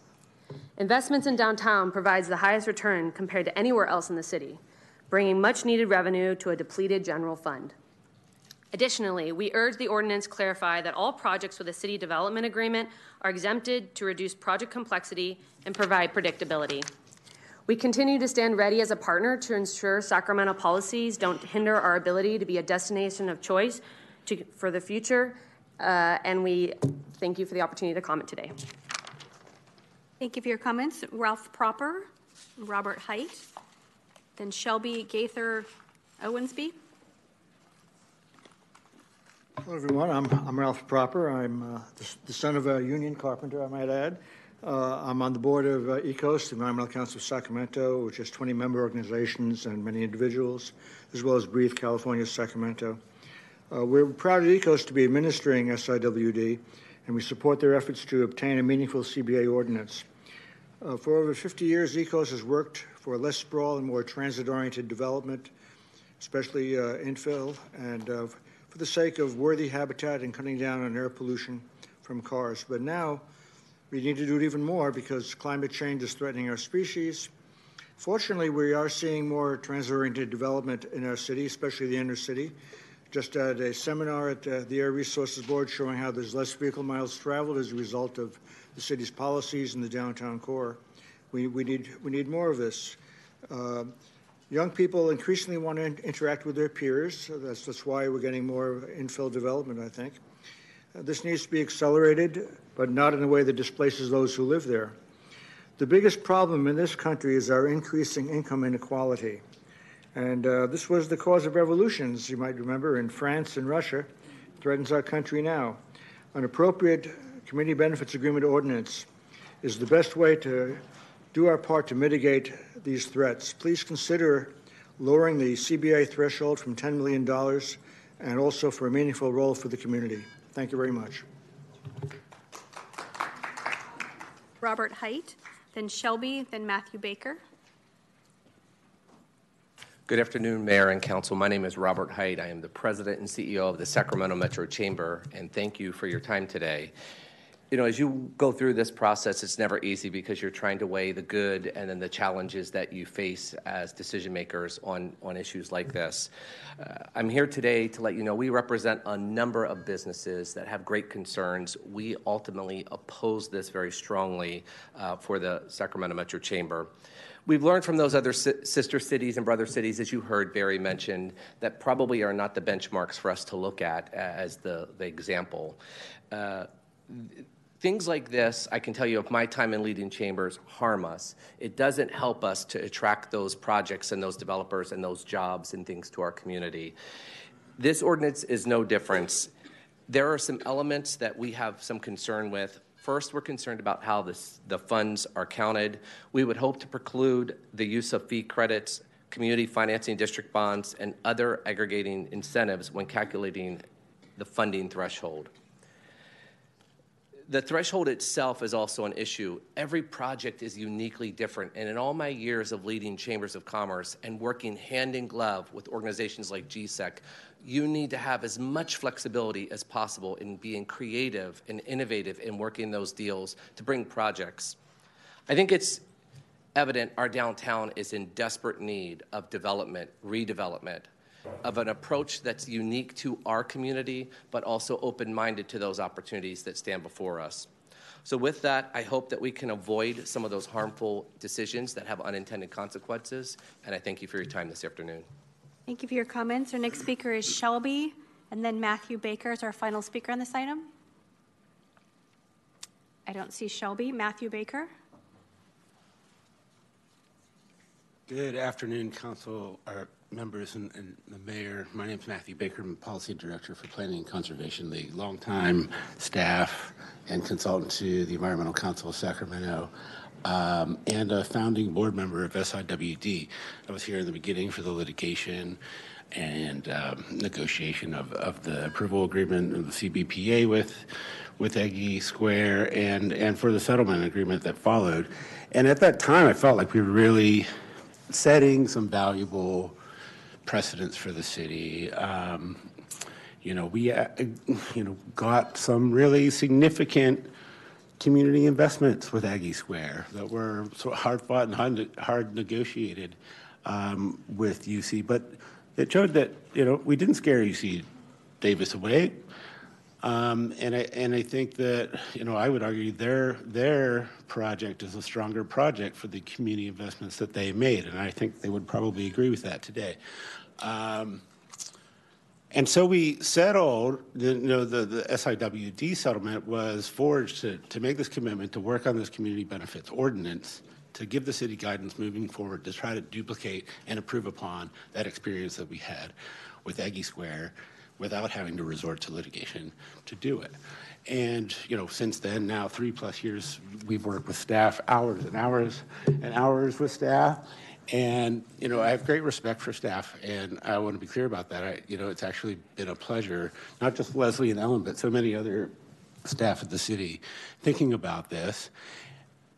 And I believe, honestly, that everyone has sincerely had the best intentions um, moving forward. But that makes me all the more sort of disappointed and frustrated with the proposal that's before you today, which I feel is skeletal and insufficient in you know very fundamental ways, um, and, and lacking some very necessary elements to make this Thank you actually. for your a- comments. Your time is complete. Mayor, I have no more speakers on this item.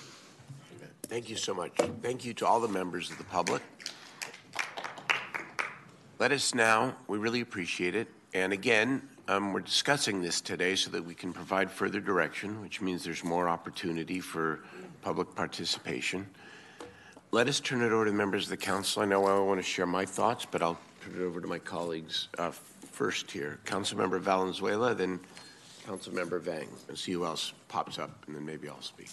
Yeah, thank you, Mayor, and I want to echo the thanks to staff. I think you've managed an incredible process with SIWD getting to this point, and so I just want to thank you for your accessibility and your partnership with them, and to SIWD, many of whom are here not paid, probably. Um, some of you are, some, a lot of you aren't, um, and to the workers in the audience, I um, really want to thank you because I just want to, I mean, staff referenced direction from LNL, and I think it's important to recognize that direction was not always unanimous. Um, and as chair of LNL, I think my intention for this discussion is that we really talk about and hear from the rest of the council, because it has been to Law and Ledge multiple times, and the full council has not had the opportunity to talk about what this could look like since the Aggie Square settlement, what came to us, which was before at least three folks were even on this dais, I believe. So I'm really hopeful that we can have a pretty broad ranging discussion that isn't limited to what we see here today. But I will say that every time I saw it at Lawn Ledge, and again today, it lost a piece that felt meaningful to me. Today, it's the market rate housing. Um, you know, we lost just the bare minimum threshold of prevailing wage for market rate housing that would get subsidy. And for the record, that was a component of the Aggie Square project that did not have a PLA attached to it. And at the time, some of us pushed for that um, and got pushback, even though we were giving millions of dollars to this project to even establish a baseline of wages for the housing that was included in that project it was felt like an incredibly missed opportunity. And I have to note as well that because I've heard murmurs that if it's over a million dollars, well, it will fall under the CWTA. It won't. Um, it won't. It's it's that only applies to public works projects. And so I have to note the disparity between a council that unanimously approved a CWTA, which I was happy to support, that said anything over a million dollars should come with certain worker benefits, and is now today looking at an ordinance that's frankly startlingly different for private projects. And to again center us on the fact that this is just about projects over $10 million in subsidy. $10 million. You saw that list of projects on Ellen's slide. It has not come forward to us often. I don't think it's going to come forward to us in the future that often again, especially as we enter a budget shortfall season. So we're talking about significant public money going into a project and what the public should be able to expect from that investment. I've had staff talk to me about the fact that they're trying to balance an ordinance with the fact that there are elected council representatives for each district who have the ability to negotiate for that. I have to say that we had an elected council in the city when we had redlining. We had an elected council in the city when we had racial covenants on housing. And I'm not saying that anybody on this dais would do that, but what I am saying is that simply leaning on elected officials to always do the right and just thing is not enough, especially when it takes five votes to get anything done. That one council member from that one district could be the ardent champion for the things that they need, but they are still just one vote.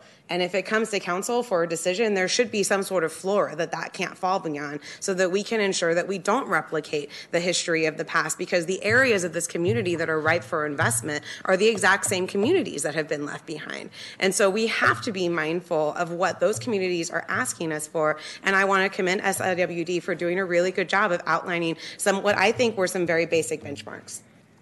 Now, to the business community that's concerned, when this process first started, you might recall that I tried to make the case for certainty for businesses. I said, you know, having a really vague ordinance that has this laundry list of things and the spectrum of scenarios that may or may not play out does nothing to increase certainty for business. It does nothing. I think there should be some assurance that if you come to us asking us for millions of dollars in subsidy, that you have some idea going into that ask of what we're going to be asking you for in return. I think that's good for business. We can disagree on what that threshold is, but I think having this vague, it could be everything under the sun, it could be nothing under the sun language, does absolutely nothing to give business any sort of certainty that we won't end up in another Aggie Square scenario and there won't be litigation against the city. So I do think that this level of, I think skeletal um, is the word that was used, um, doesn't do us a service and that we should be looking towards the recommendations that have been made.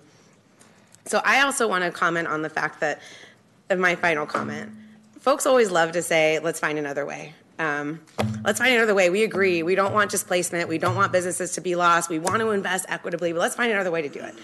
And I've yet to have anybody come to me with another way.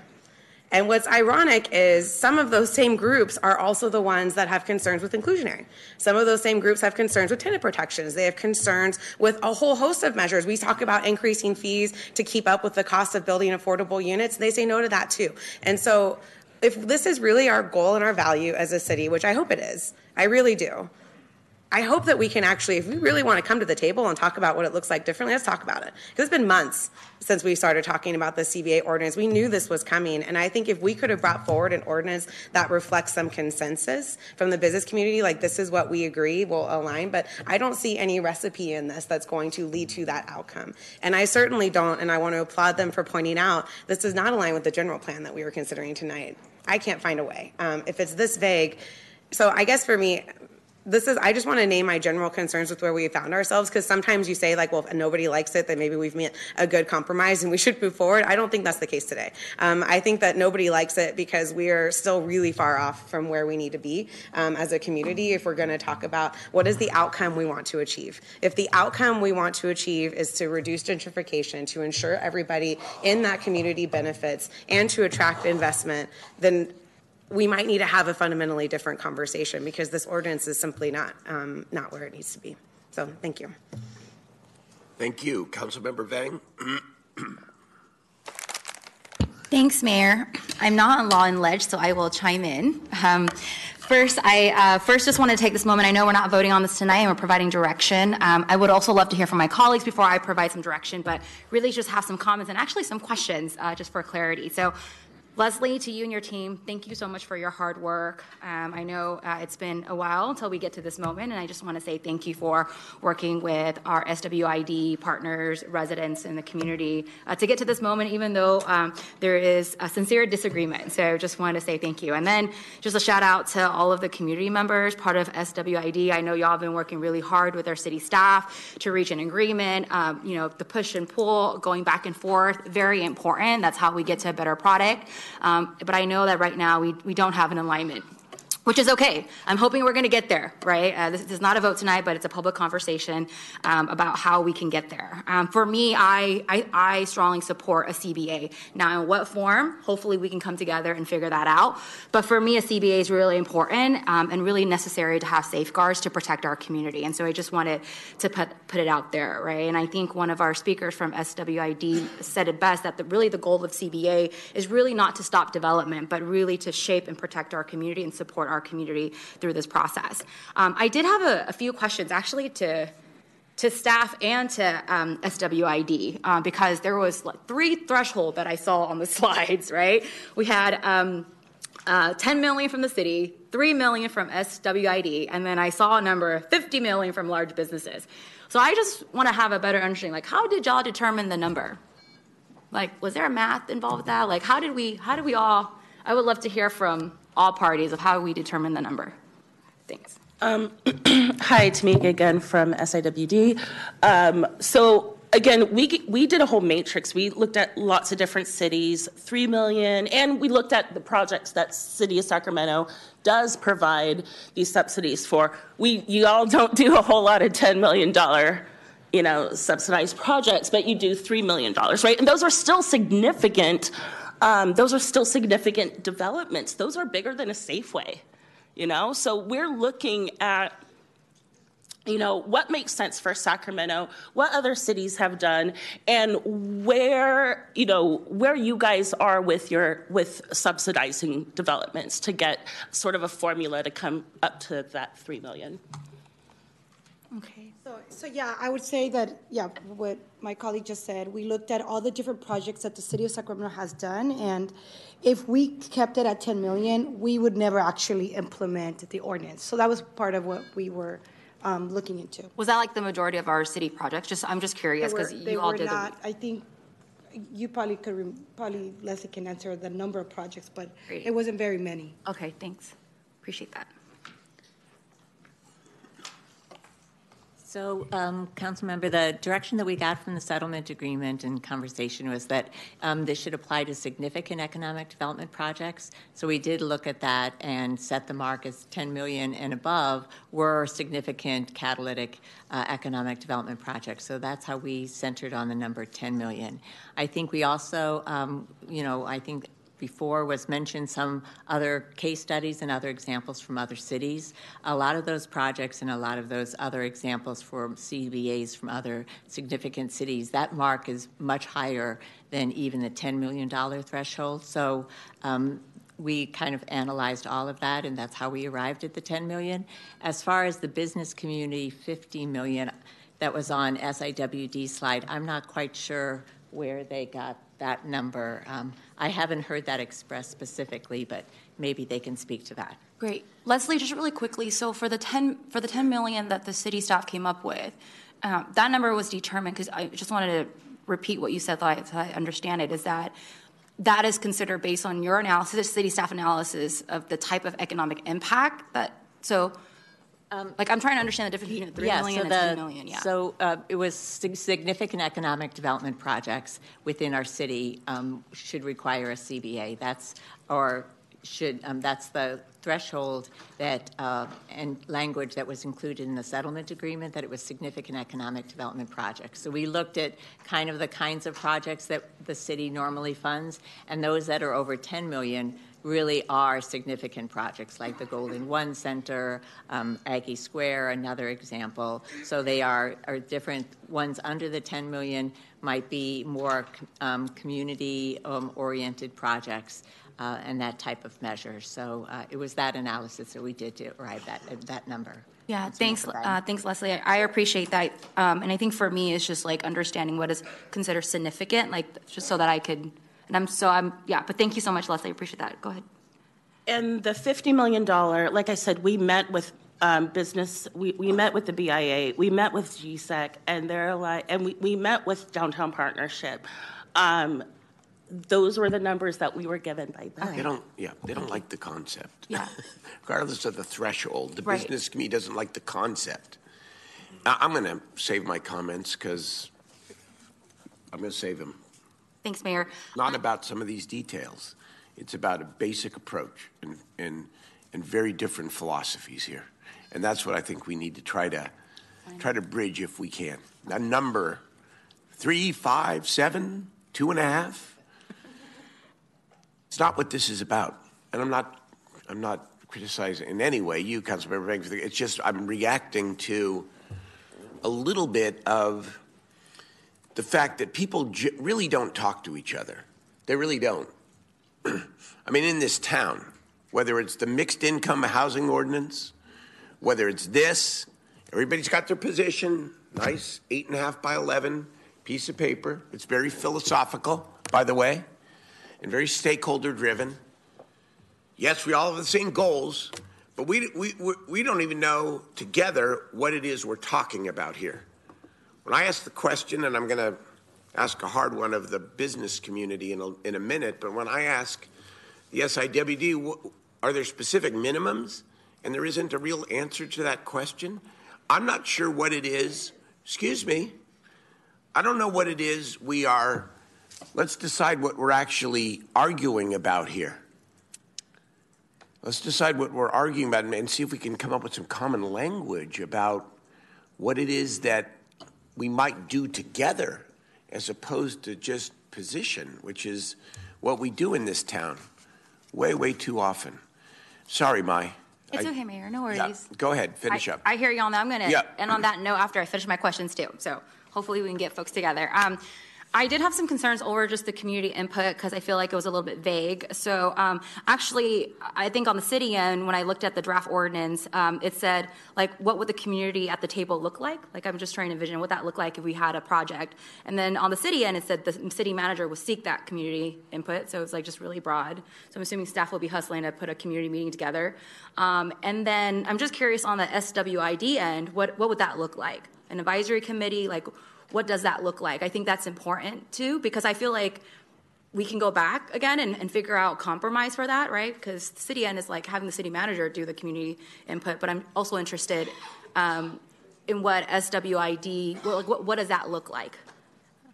Um, you don't have to answer right now, but I think when we go back to the drawing table, I think that's really um, that's really important.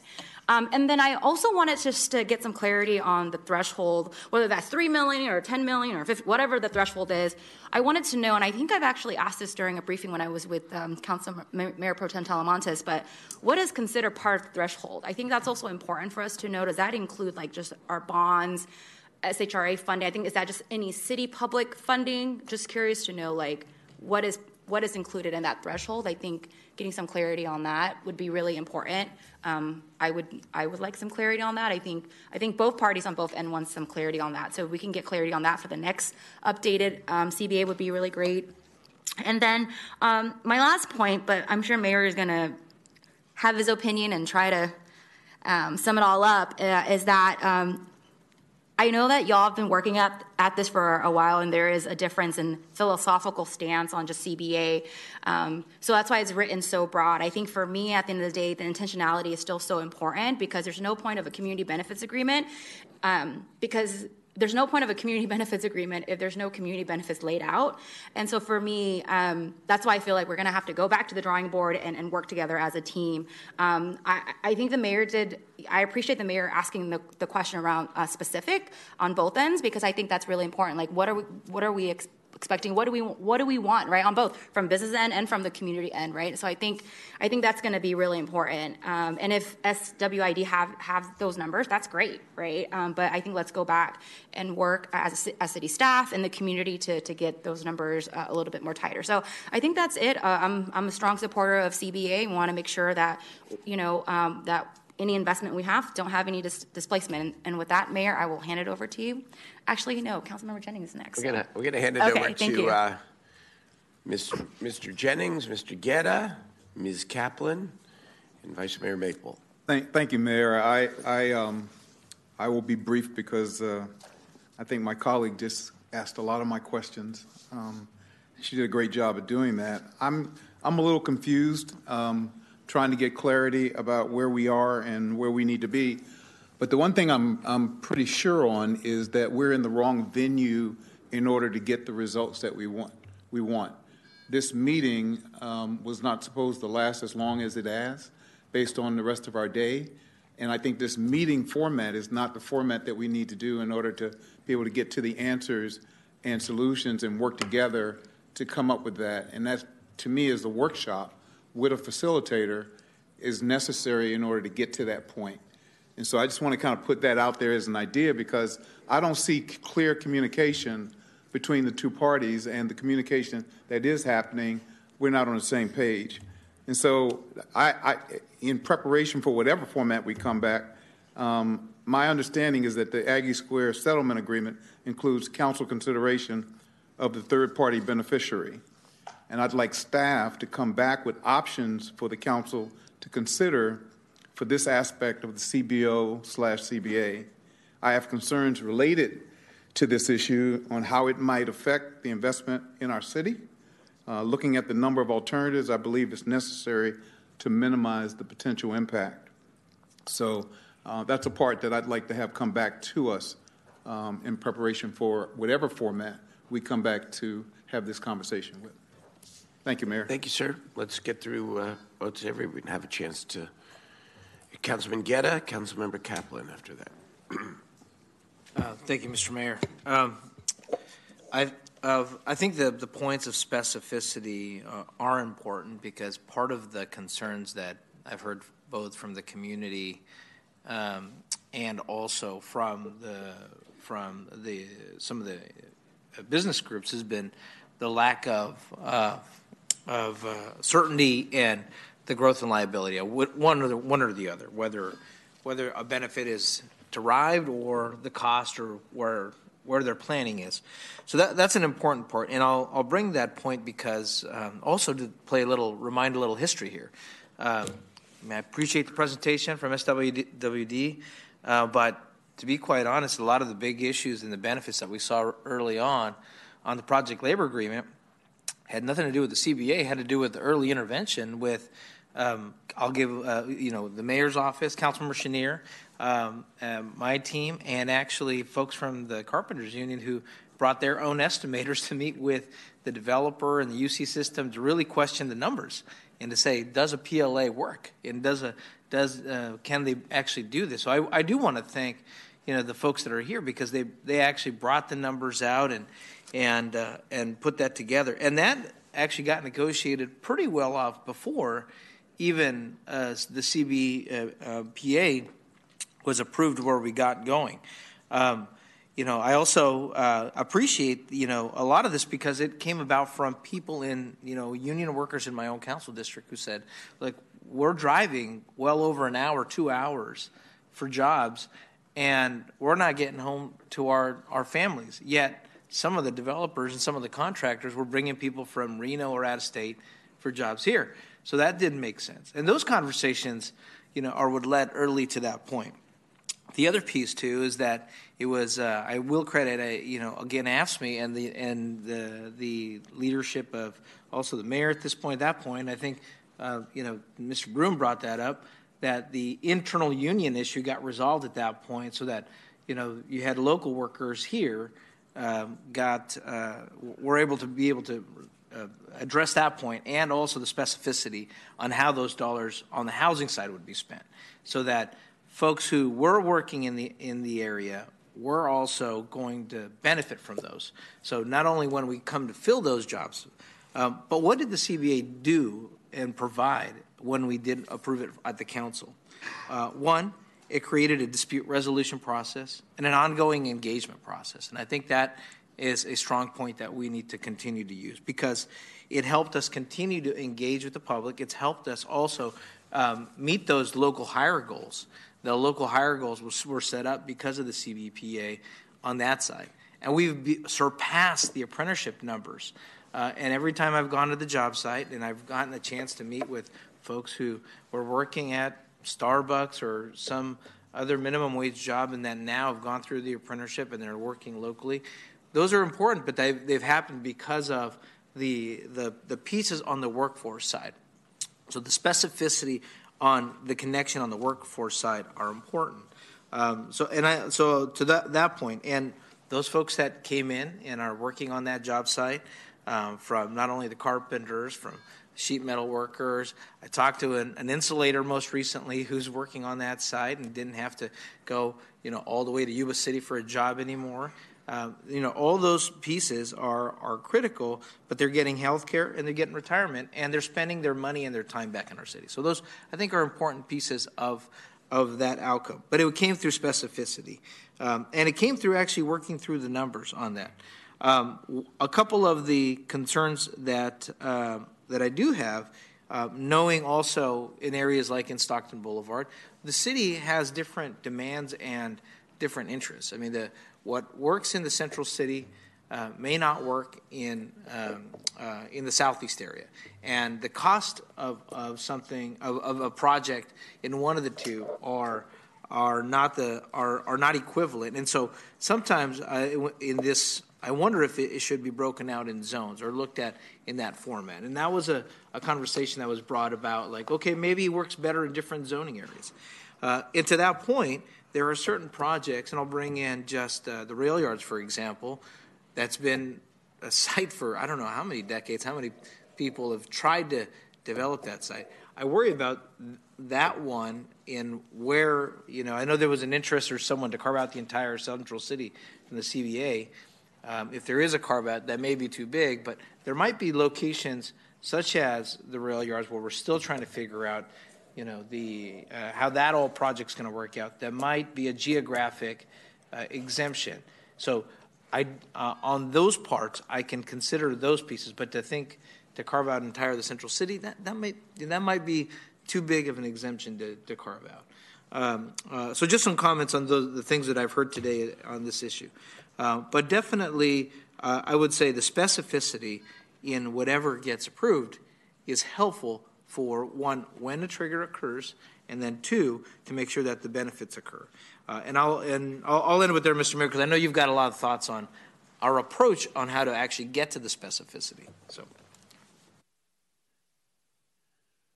You may presume facts, not in evidence, but. All right, but thank you, Councilmember Kaplan.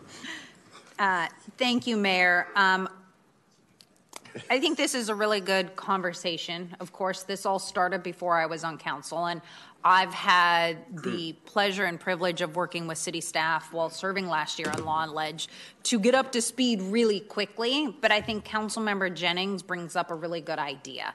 I think this is a larger conversation where each of us needs to not worry like we're missing closed session, 5 p.m. is starting. This is not something that I think we could fully push ahead without giving us time for not where each one of us has our statement, but I think we need dialogue back and forth um, and that a workshop format to truly get to where how the council uh, as a whole feels um, is something that I'm fully supportive of. Well, I think, um, and I and I want to acknowledge a lot of work by staff has gone into this. They have met with people even before Aggie Square and even before the settlement. Um, and I also think you're right, uh, Mayor. Um, what is the purpose? Where are we trying to go? What problem are we trying to solve? And I think that goes back to what Councilmember Jennings says. It may require a different format of us discussing this because that is a premise question. What are we trying to solve? Where we know uh, Aggie Square in the lawsuit was about a significant economic, you know, driver and benefit that we're trying to answer here. But do we need to take a step back and look at as the city as a whole? Where are we trying to go? Because on the grand, I hear where everybody is on our unions on i am very supportive of plas but is a cba taking over a PLA. What is that purpose and why are certain things getting confused? Um, where we do have a workforce training agreement, you know, certain big projects have that. What projects trigger? And I will agree, Council Member Guerra, um, things cost differently throughout the city.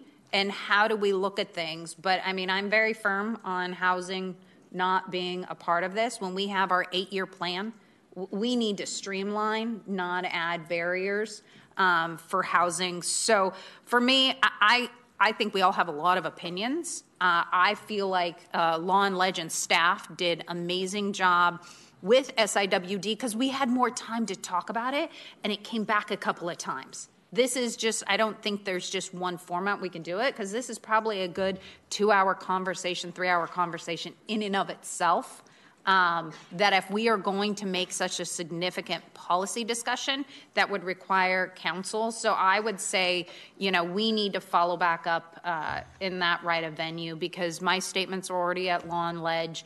Um, I think SIWD did a good job when they presented, as well as staff, pulling up those presentations. Um, and how do we then pull the rest of the council and have have that conversation? So I'm going to save you know my specifics uh, for that larger conversation that I think we need to have of what are we trying to solve with this policy and is it solving it with the language that is there. So, but I do want to thank staff because I think staff did a really good job and they and they're not getting the credit due um, because they put hundreds of hours in. They this. did. They did a great job. They did. Vice Mayor Maple. Thank you, Mayor. Um, I will try to be as concise as possible, recognizing that we are uh, should have been in closed session already and uh, butting against our 5 p.m. meeting. Um, Can I say I'm sorry before you talk? I really apologize, but there's several people here for the hearing on the sexual assault kits, and I think we're going to have to continue the item. And I, I know police chiefs back there too, and I'm sorry. Um, we have a full evening agenda, and as you just said, a closed session. So you just reminded me. I want to continue that to a near-term meeting, though. I do not want that to to, to go too long. It's an important item that was heard by Budget and Audit, and we need to hear this item, okay? So I apologize, but No problem. A- An important update um, to let people know as soon as possible so you Okay. can plan. Um, so I just want to say, you know, as uh, one of one of two council members that um, wh- whose district was um, impacted and by the Aggie Square project, I want to just really thank everyone that was involved. Um, it, I think it was historic what happened. Um, you know, I, at the time I was on the, board of the Oak Park Neighborhood Association and seeing that the community came together, rallied together, created a plan together, talked to one another, um, and then you know tried tried to hold power to account and did a great job. Um, and we're able to get get something that had real tangible benefits. Um, some of those benefits include right now people who are graduating programs that were funded by that, um, who are buying homes for the first time, people who are staying in their neighborhoods in their homes who were not able to um, pay their rent um, in arrears. The, like some of those programs are happening right now. Um, you know, it, just so many tangible benefits for real people, um, hundreds of people, and that's just in a short period of time since that funding has become a reality. And that's just one of the many different components of that of that community benefits agreement. We're not not to mention the housing component, not to mention you know everything. So um, I think all we need to do is look at that one example to see that this is this is something that's important. Um, that can have real tangible um, impacts on the community in a really positive way. And it's very important that the community is a part of that conversation and is able to drive that forward. Um, and so I too uh, feel rushed right now, and I really would like to have a more um, nuanced uh, discussion about this in, a workshop setting. I think that's a really good idea um, because if we can work through the exact where are the gaps and gulfs, and if there are places where we can come together, if there's not, then we all at least have a little bit more information to make po- the policy decisions that we need to make. Um, that would make me feel really comfortable, and I, I recognize this isn't a vote tonight, so I appreciate the opportunity to hear about it. Um, but I would, I really appreciate the concept of using a facilitator too, having a, a neutral third party that's able to bring everyone together and hopefully help us find consensus where where there might be. Um, and so I would uh, like to support that recommendation from Councilmember Jennings. And Very good. thank you again for everyone who's helpful. here. Councilmember Mayor Pro Tem Talamantes. Thanks, Mayor. All right, I counted how many sentences I have. I think I have 15, so it'll be quick. Um, agree with Councilmember Jennings on a workshop format to go over this, because I also feel rushed. I agree with Councilmember Vang on specific goals, and what it sounds like to me, there was specific goals, but they just didn't make it onto the staff presentation for today. Also agree with Councilmember Vang on really figuring out like that dollar amount threshold, if it's 1 million, 5 million, 50 million, what counts towards that dollar amount being calculated? Is it rezoned? Is it direct city dollars? What contributes towards that dollar amount needs to be really clear for us as a council. Um, if there is a big project in the city where lots of taxpayer dollars are being poured into the community, um, I do believe that there needs to be a benefit for the community. And that benefit should be clearly written for all the parties involved here in Sacramento. Um, and it shouldn't be a big fight uh, to get benefits for the community. You know, we as a council also need to clearly define that. If there's investment happening, residents need to see the outcomes of that investment. Um, with that being said, I do believe that uh, community outreach needs to be done for every single project. Uh, one size doesn't fit all for projects just because different communities have different priorities. And I do sit on the rail yards, so I have some concerns about EIFDs uh, being combined with CBAs. Um, so just want staff to look into that just because of the legalities. I mean, we're making our own requirements for the EIFD, so I have some concerns about that. That's it. Thank you. Okay, um, I know we're running late, but I, I think it's important that we set the frame for the workshop, if you will, if that's what we're going to be doing. And I actually want to start it by calling up Mr. Broome for one moment.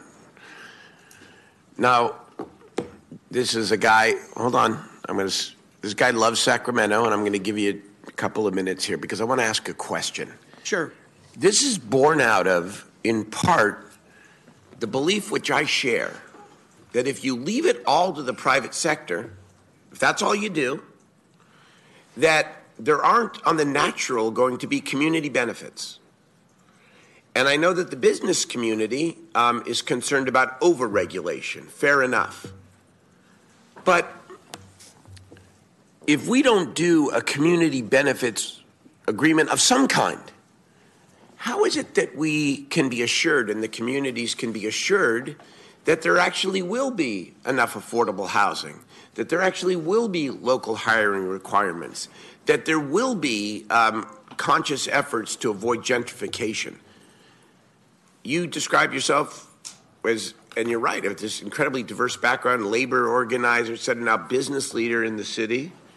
So, what is the philosophical answer to that question? Because it, it, it, it goes into my frustration here. Mr. Hyde is here, the new head of the Chamber of Commerce. Welcome to town.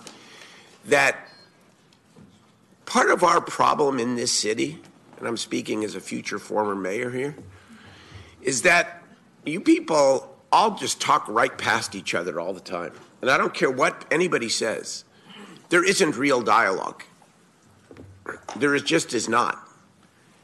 And we position, and now it's election time, and all the mailers are going out, and yeah, blah, blah, blah, blah. Okay. It's frustrating to me. If this community is going to grow up in the way that it should, then leaders need to be talking to one another. Everybody.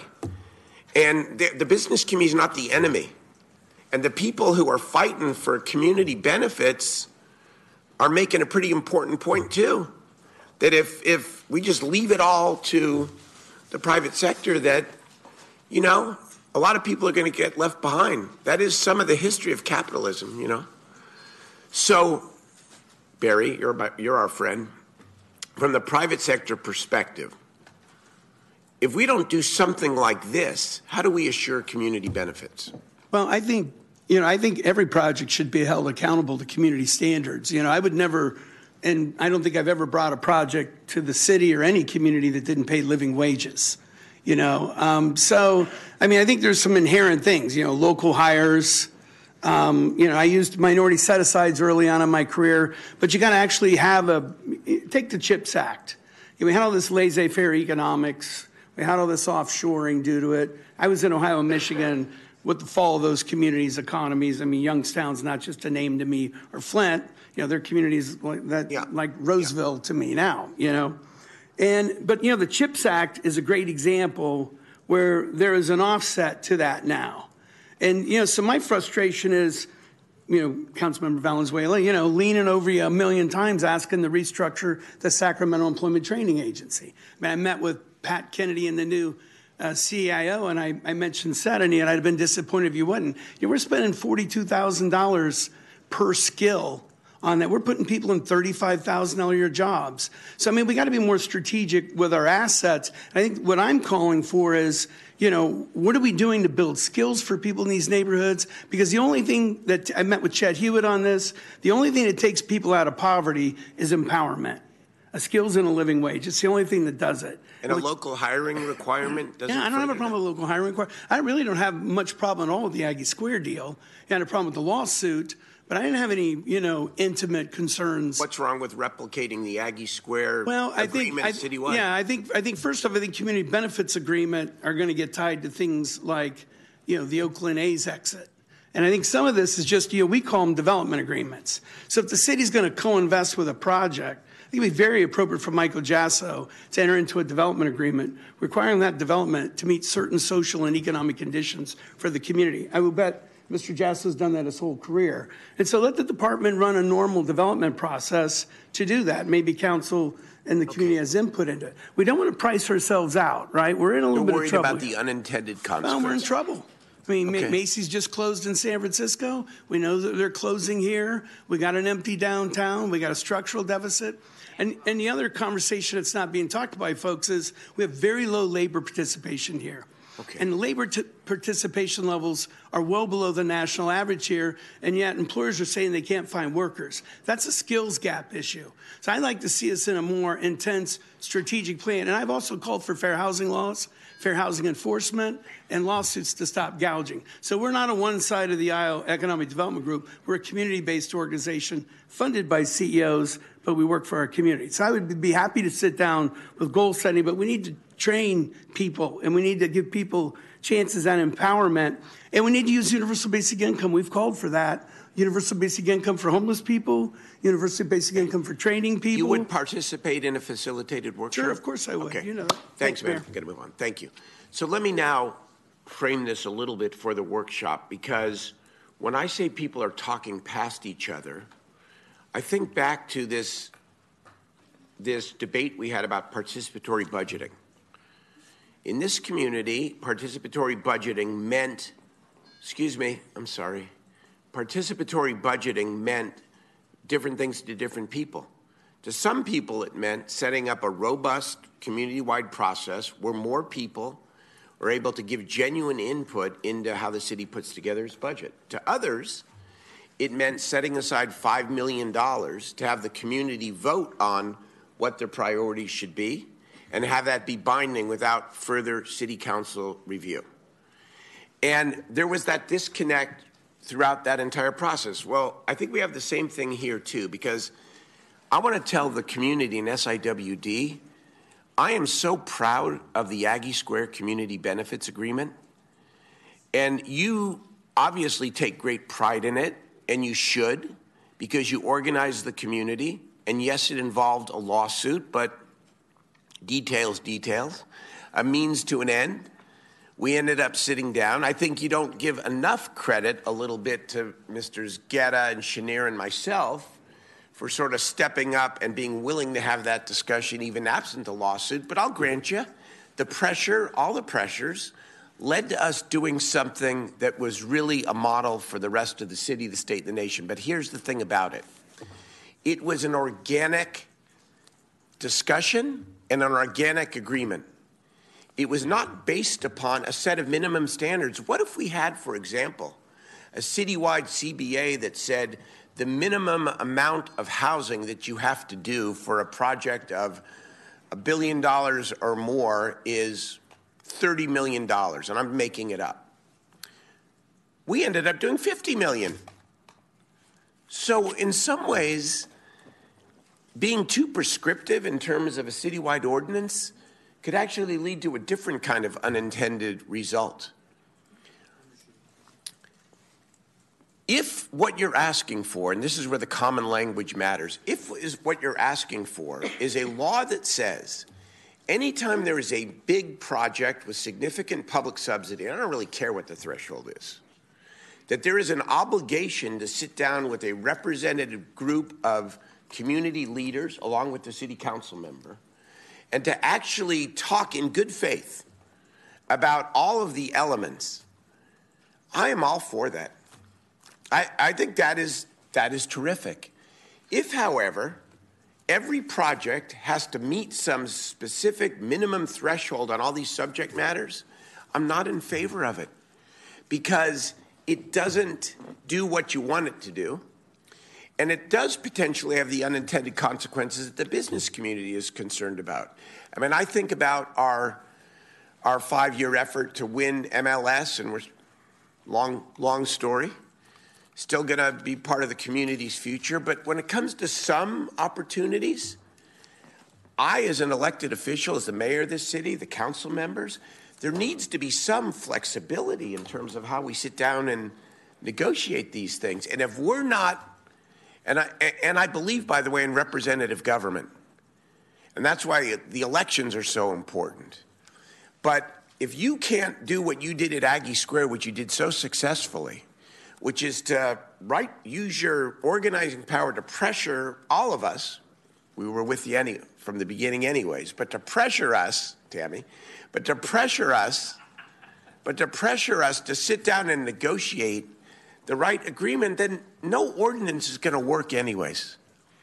And so, if this is sort of like a tantamount to meet and confer, where there's a there's a process by which we all sit down business community shouldn't object to that. All the legal hooks on it. You have a you have CEQA anyways. You got state law. You got all kinds of other ways to to get at a project that you don't like. But we don't have to fight about this. Let's create coalitions and people talking together, even in a formal way. Even in a formal way when there's a big project, so that we can discuss the community benefits. I think what the staff did is actually good. Because what it does is what I just described. It creates a forum for that kind of discussion. There's a mandatory duty to down and talk. And if you don't like what you're hearing or you're getting stonewalled, then sue us or sue the developer. That's what happens, anyways. We don't need to be prescriptive here, and we shouldn't be, because I think it would lessen our flexibility and have unintended consequences. Let's have a workshop, and maybe we can use that to figure out how we strengthen something tantamount to a meet and confer process or something like that, where we talk in good faith about all this and the impacts on our community. Okay, thank you all. That's it. What's that?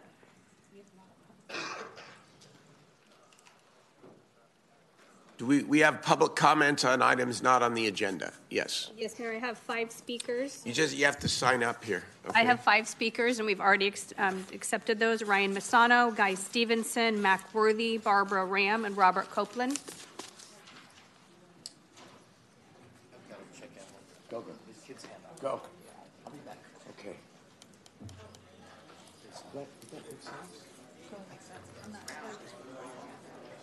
Mr. Masano, please proceed.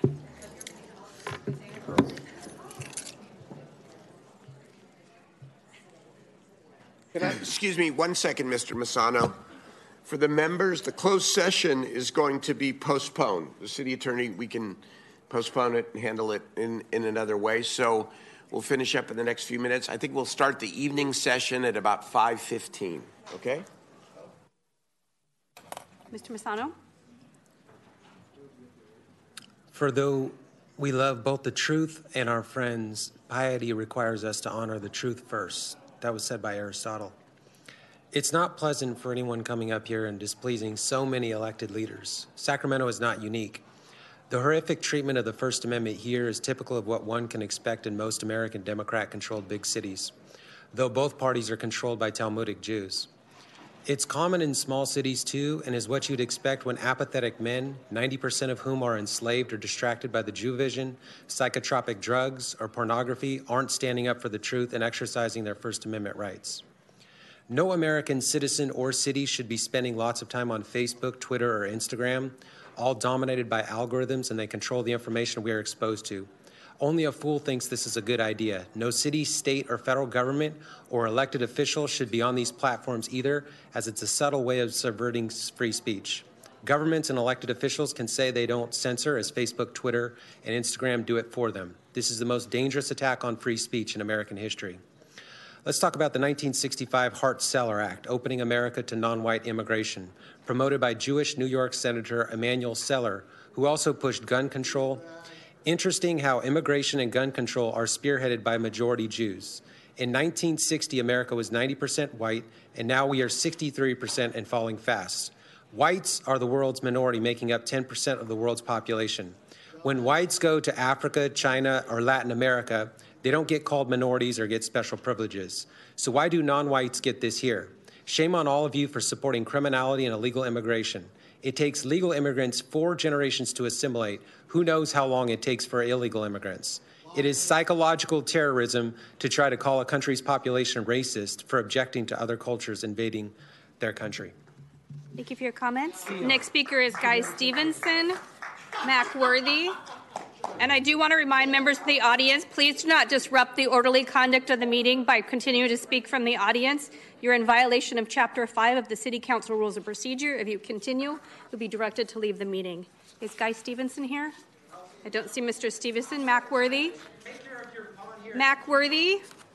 Mac Worthy is our next speaker. Oh, there's Mr. Stevenson. Thank you. just the person I wanted to see. Um, First and foremost, uh, Mayor, and, Ma- I'm going to pause your timer. see, this is the nonsense that, uh, I'm sorry, we're doing our best. I would like to remind members of the audience, please do not, do not disrupt the, disorder, the orderly conduct of these proceedings by continuing to speak from the audience. You're in violation of Chapter 5 of the City Council Rules of Procedure. If you continue, you'll be directed to leave the meeting. So I'm going to go I am not here to attack anybody personal, personally. I'm not about that. I spent a long time in the military, and I'm about the business when it comes to respect. I will respect all of you. I don't agree with all of you, but I will give you that respect as long as you don't laugh at me like you and Kaplan did last week. I mean, that's not cool. In the military, I'd do so much paperwork on you, it wouldn't be funny. Just tell us what your, your My opinion is. point is, you sit there and you read these bylaws of the city council, but when somebody comes up here and you don't agree with it, or you certain people don't agree with it, then you want to shut it down. You want to go to the back. One guy I respect up here totally is Mr. Jennings. I like what he's done to his district. He's a good man. He's been around for a long time and he knows politics. He also knows respect. He's not arrogant and, and he'll listen to you.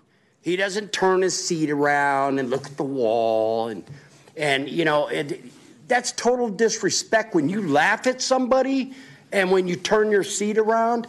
Oh my God, you don't even know what I'd do to somebody in the military for that because it's total, total disrespect.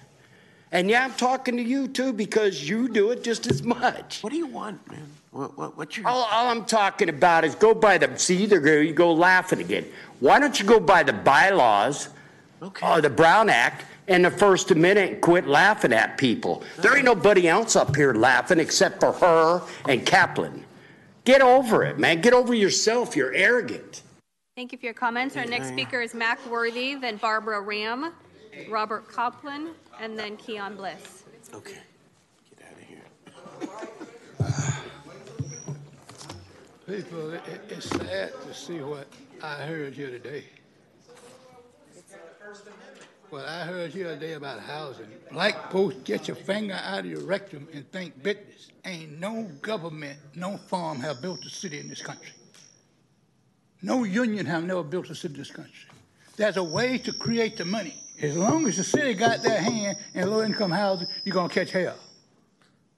You ain't got no business. If people can put the money together, parlay, go to the Italian of ponds, parlay your equity in your house in your neighborhood and build the property. And when it's accepted, everything is lifted off your property and you got the dividends. Nowhere up here have said anything about dividends.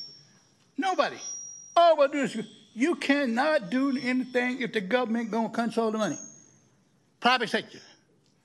People, when you see a candy store closed, there's a lot of shit gonna happen here. A lot of shit gonna happen right here in Sacramento. You are ignorant. You are ignorant to facts. The city manager, where's your report? Oh, well, they done a good job. Where did they get the education from to do a good job? Should be no uh, education uh, requirements. We want to know what is the next step. You can't go nowhere in this city. All the stuff you talk about, oh, this person is great, this person respect. I don't give respect.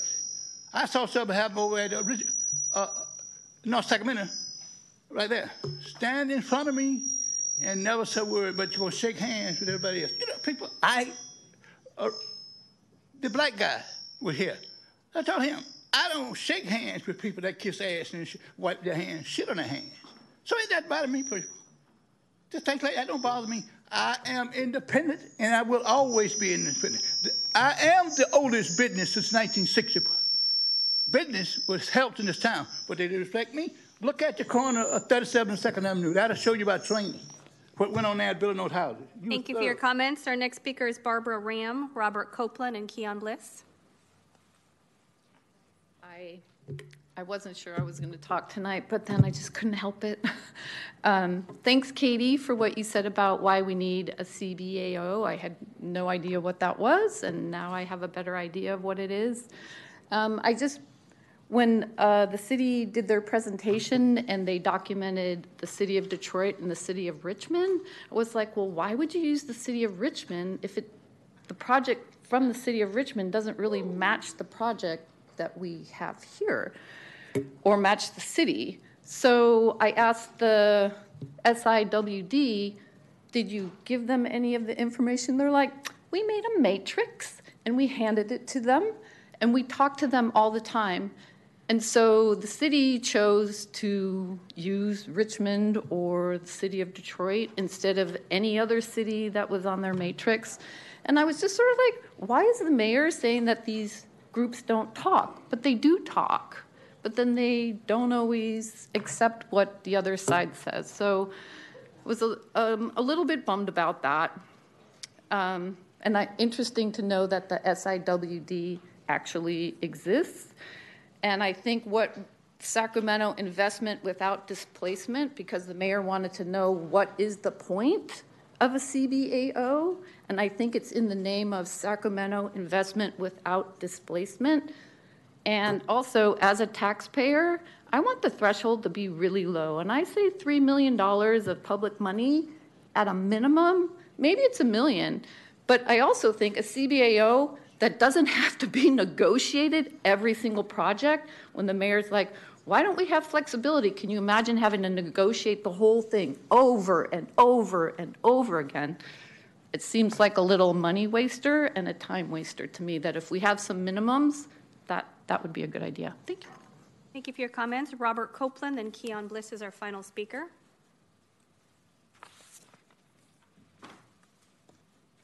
I wish the city council would get things right. I mean, that cannabis today, that should have been solved long ago. And so was housing, homelessness. Uh, there were people coming for homelessness before I started joining the city council, going to the city council meeting. And that was under Kevin Johnson. So that's got to be eight years ago. Get it right. Where is that? Lisa Kaplan, Mayor Steinberg, Eric Guerra. And I wish the city council would violate, stop violating the Brown Act, stop violating the First Amendment. I've been told more than one time, you got to, point of order, you got to speak to the whole city council. If uh, one city councilor says something I don't like or I, I ask a question, I, they should uh, they should listen. I've seen past city councils talk to each other, doing paperwork on a dais. Wrong. Either do your job or step down. And I like I know few people I like to see step down from the city council. It was Eric Guerra uh, Lisa Kaplan. I wish uh, somebody recall her.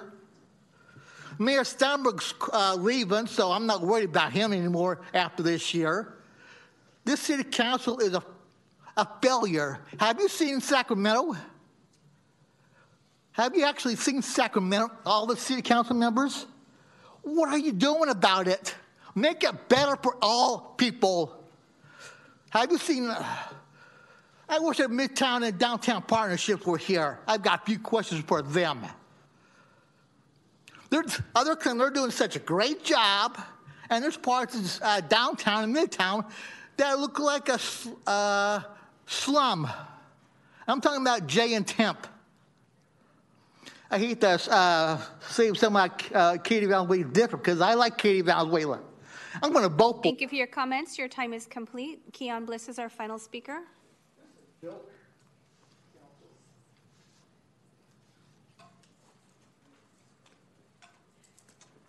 Greetings, Council. Uh, I'm not going to take up too much of your time. I just need some clarity when it comes to the Chapter 2.4 ordinance. Uh, I was recently informed by the City Clerk that uh, the Personnel and Public Employees Committee is not going to meet next month, and we have our 2024 work plan and priorities um, on the dock ready to be approved uh, so that we can get uh, so we can move forward with important business. Um, I was under the impression that last year the mayor gave direction to allow for commissions and, and boards and committees to um, continue to meet on those items, even as they may be moving forward through the updated process uh, for approving those. But um, I want to avoid any uh, disruptions that may come from uh, us not be, being able to approve our work plan before uh, whenever the P- PMP committee meets next uh, in April, I guess. Um, so, wanting some uh, direction to understand we have items that we want to bring up, and we have a schedule laid out in that for uh, requesting presentations. And uh, are we able to do that without having, uh, even as our work plan is being discussed and, and considered?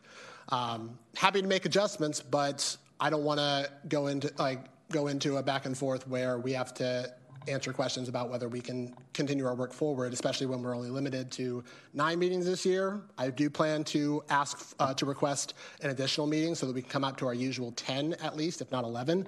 But um, yeah, fewer meetings that we can actually agendize and get to work on our, our, our priorities uh, means less ability, like, less ability for our commissioners to do the work that they were uh, appointed to do. Thank you. Thank you. Madam City Clerk, would you mind having a, a yourself or a member of your team reach out to Mr. Bliss about that? Absolutely. Thank you. All right. Uh, if nothing else is to come before the City Council, we are now adjourned at 4:58 p.m.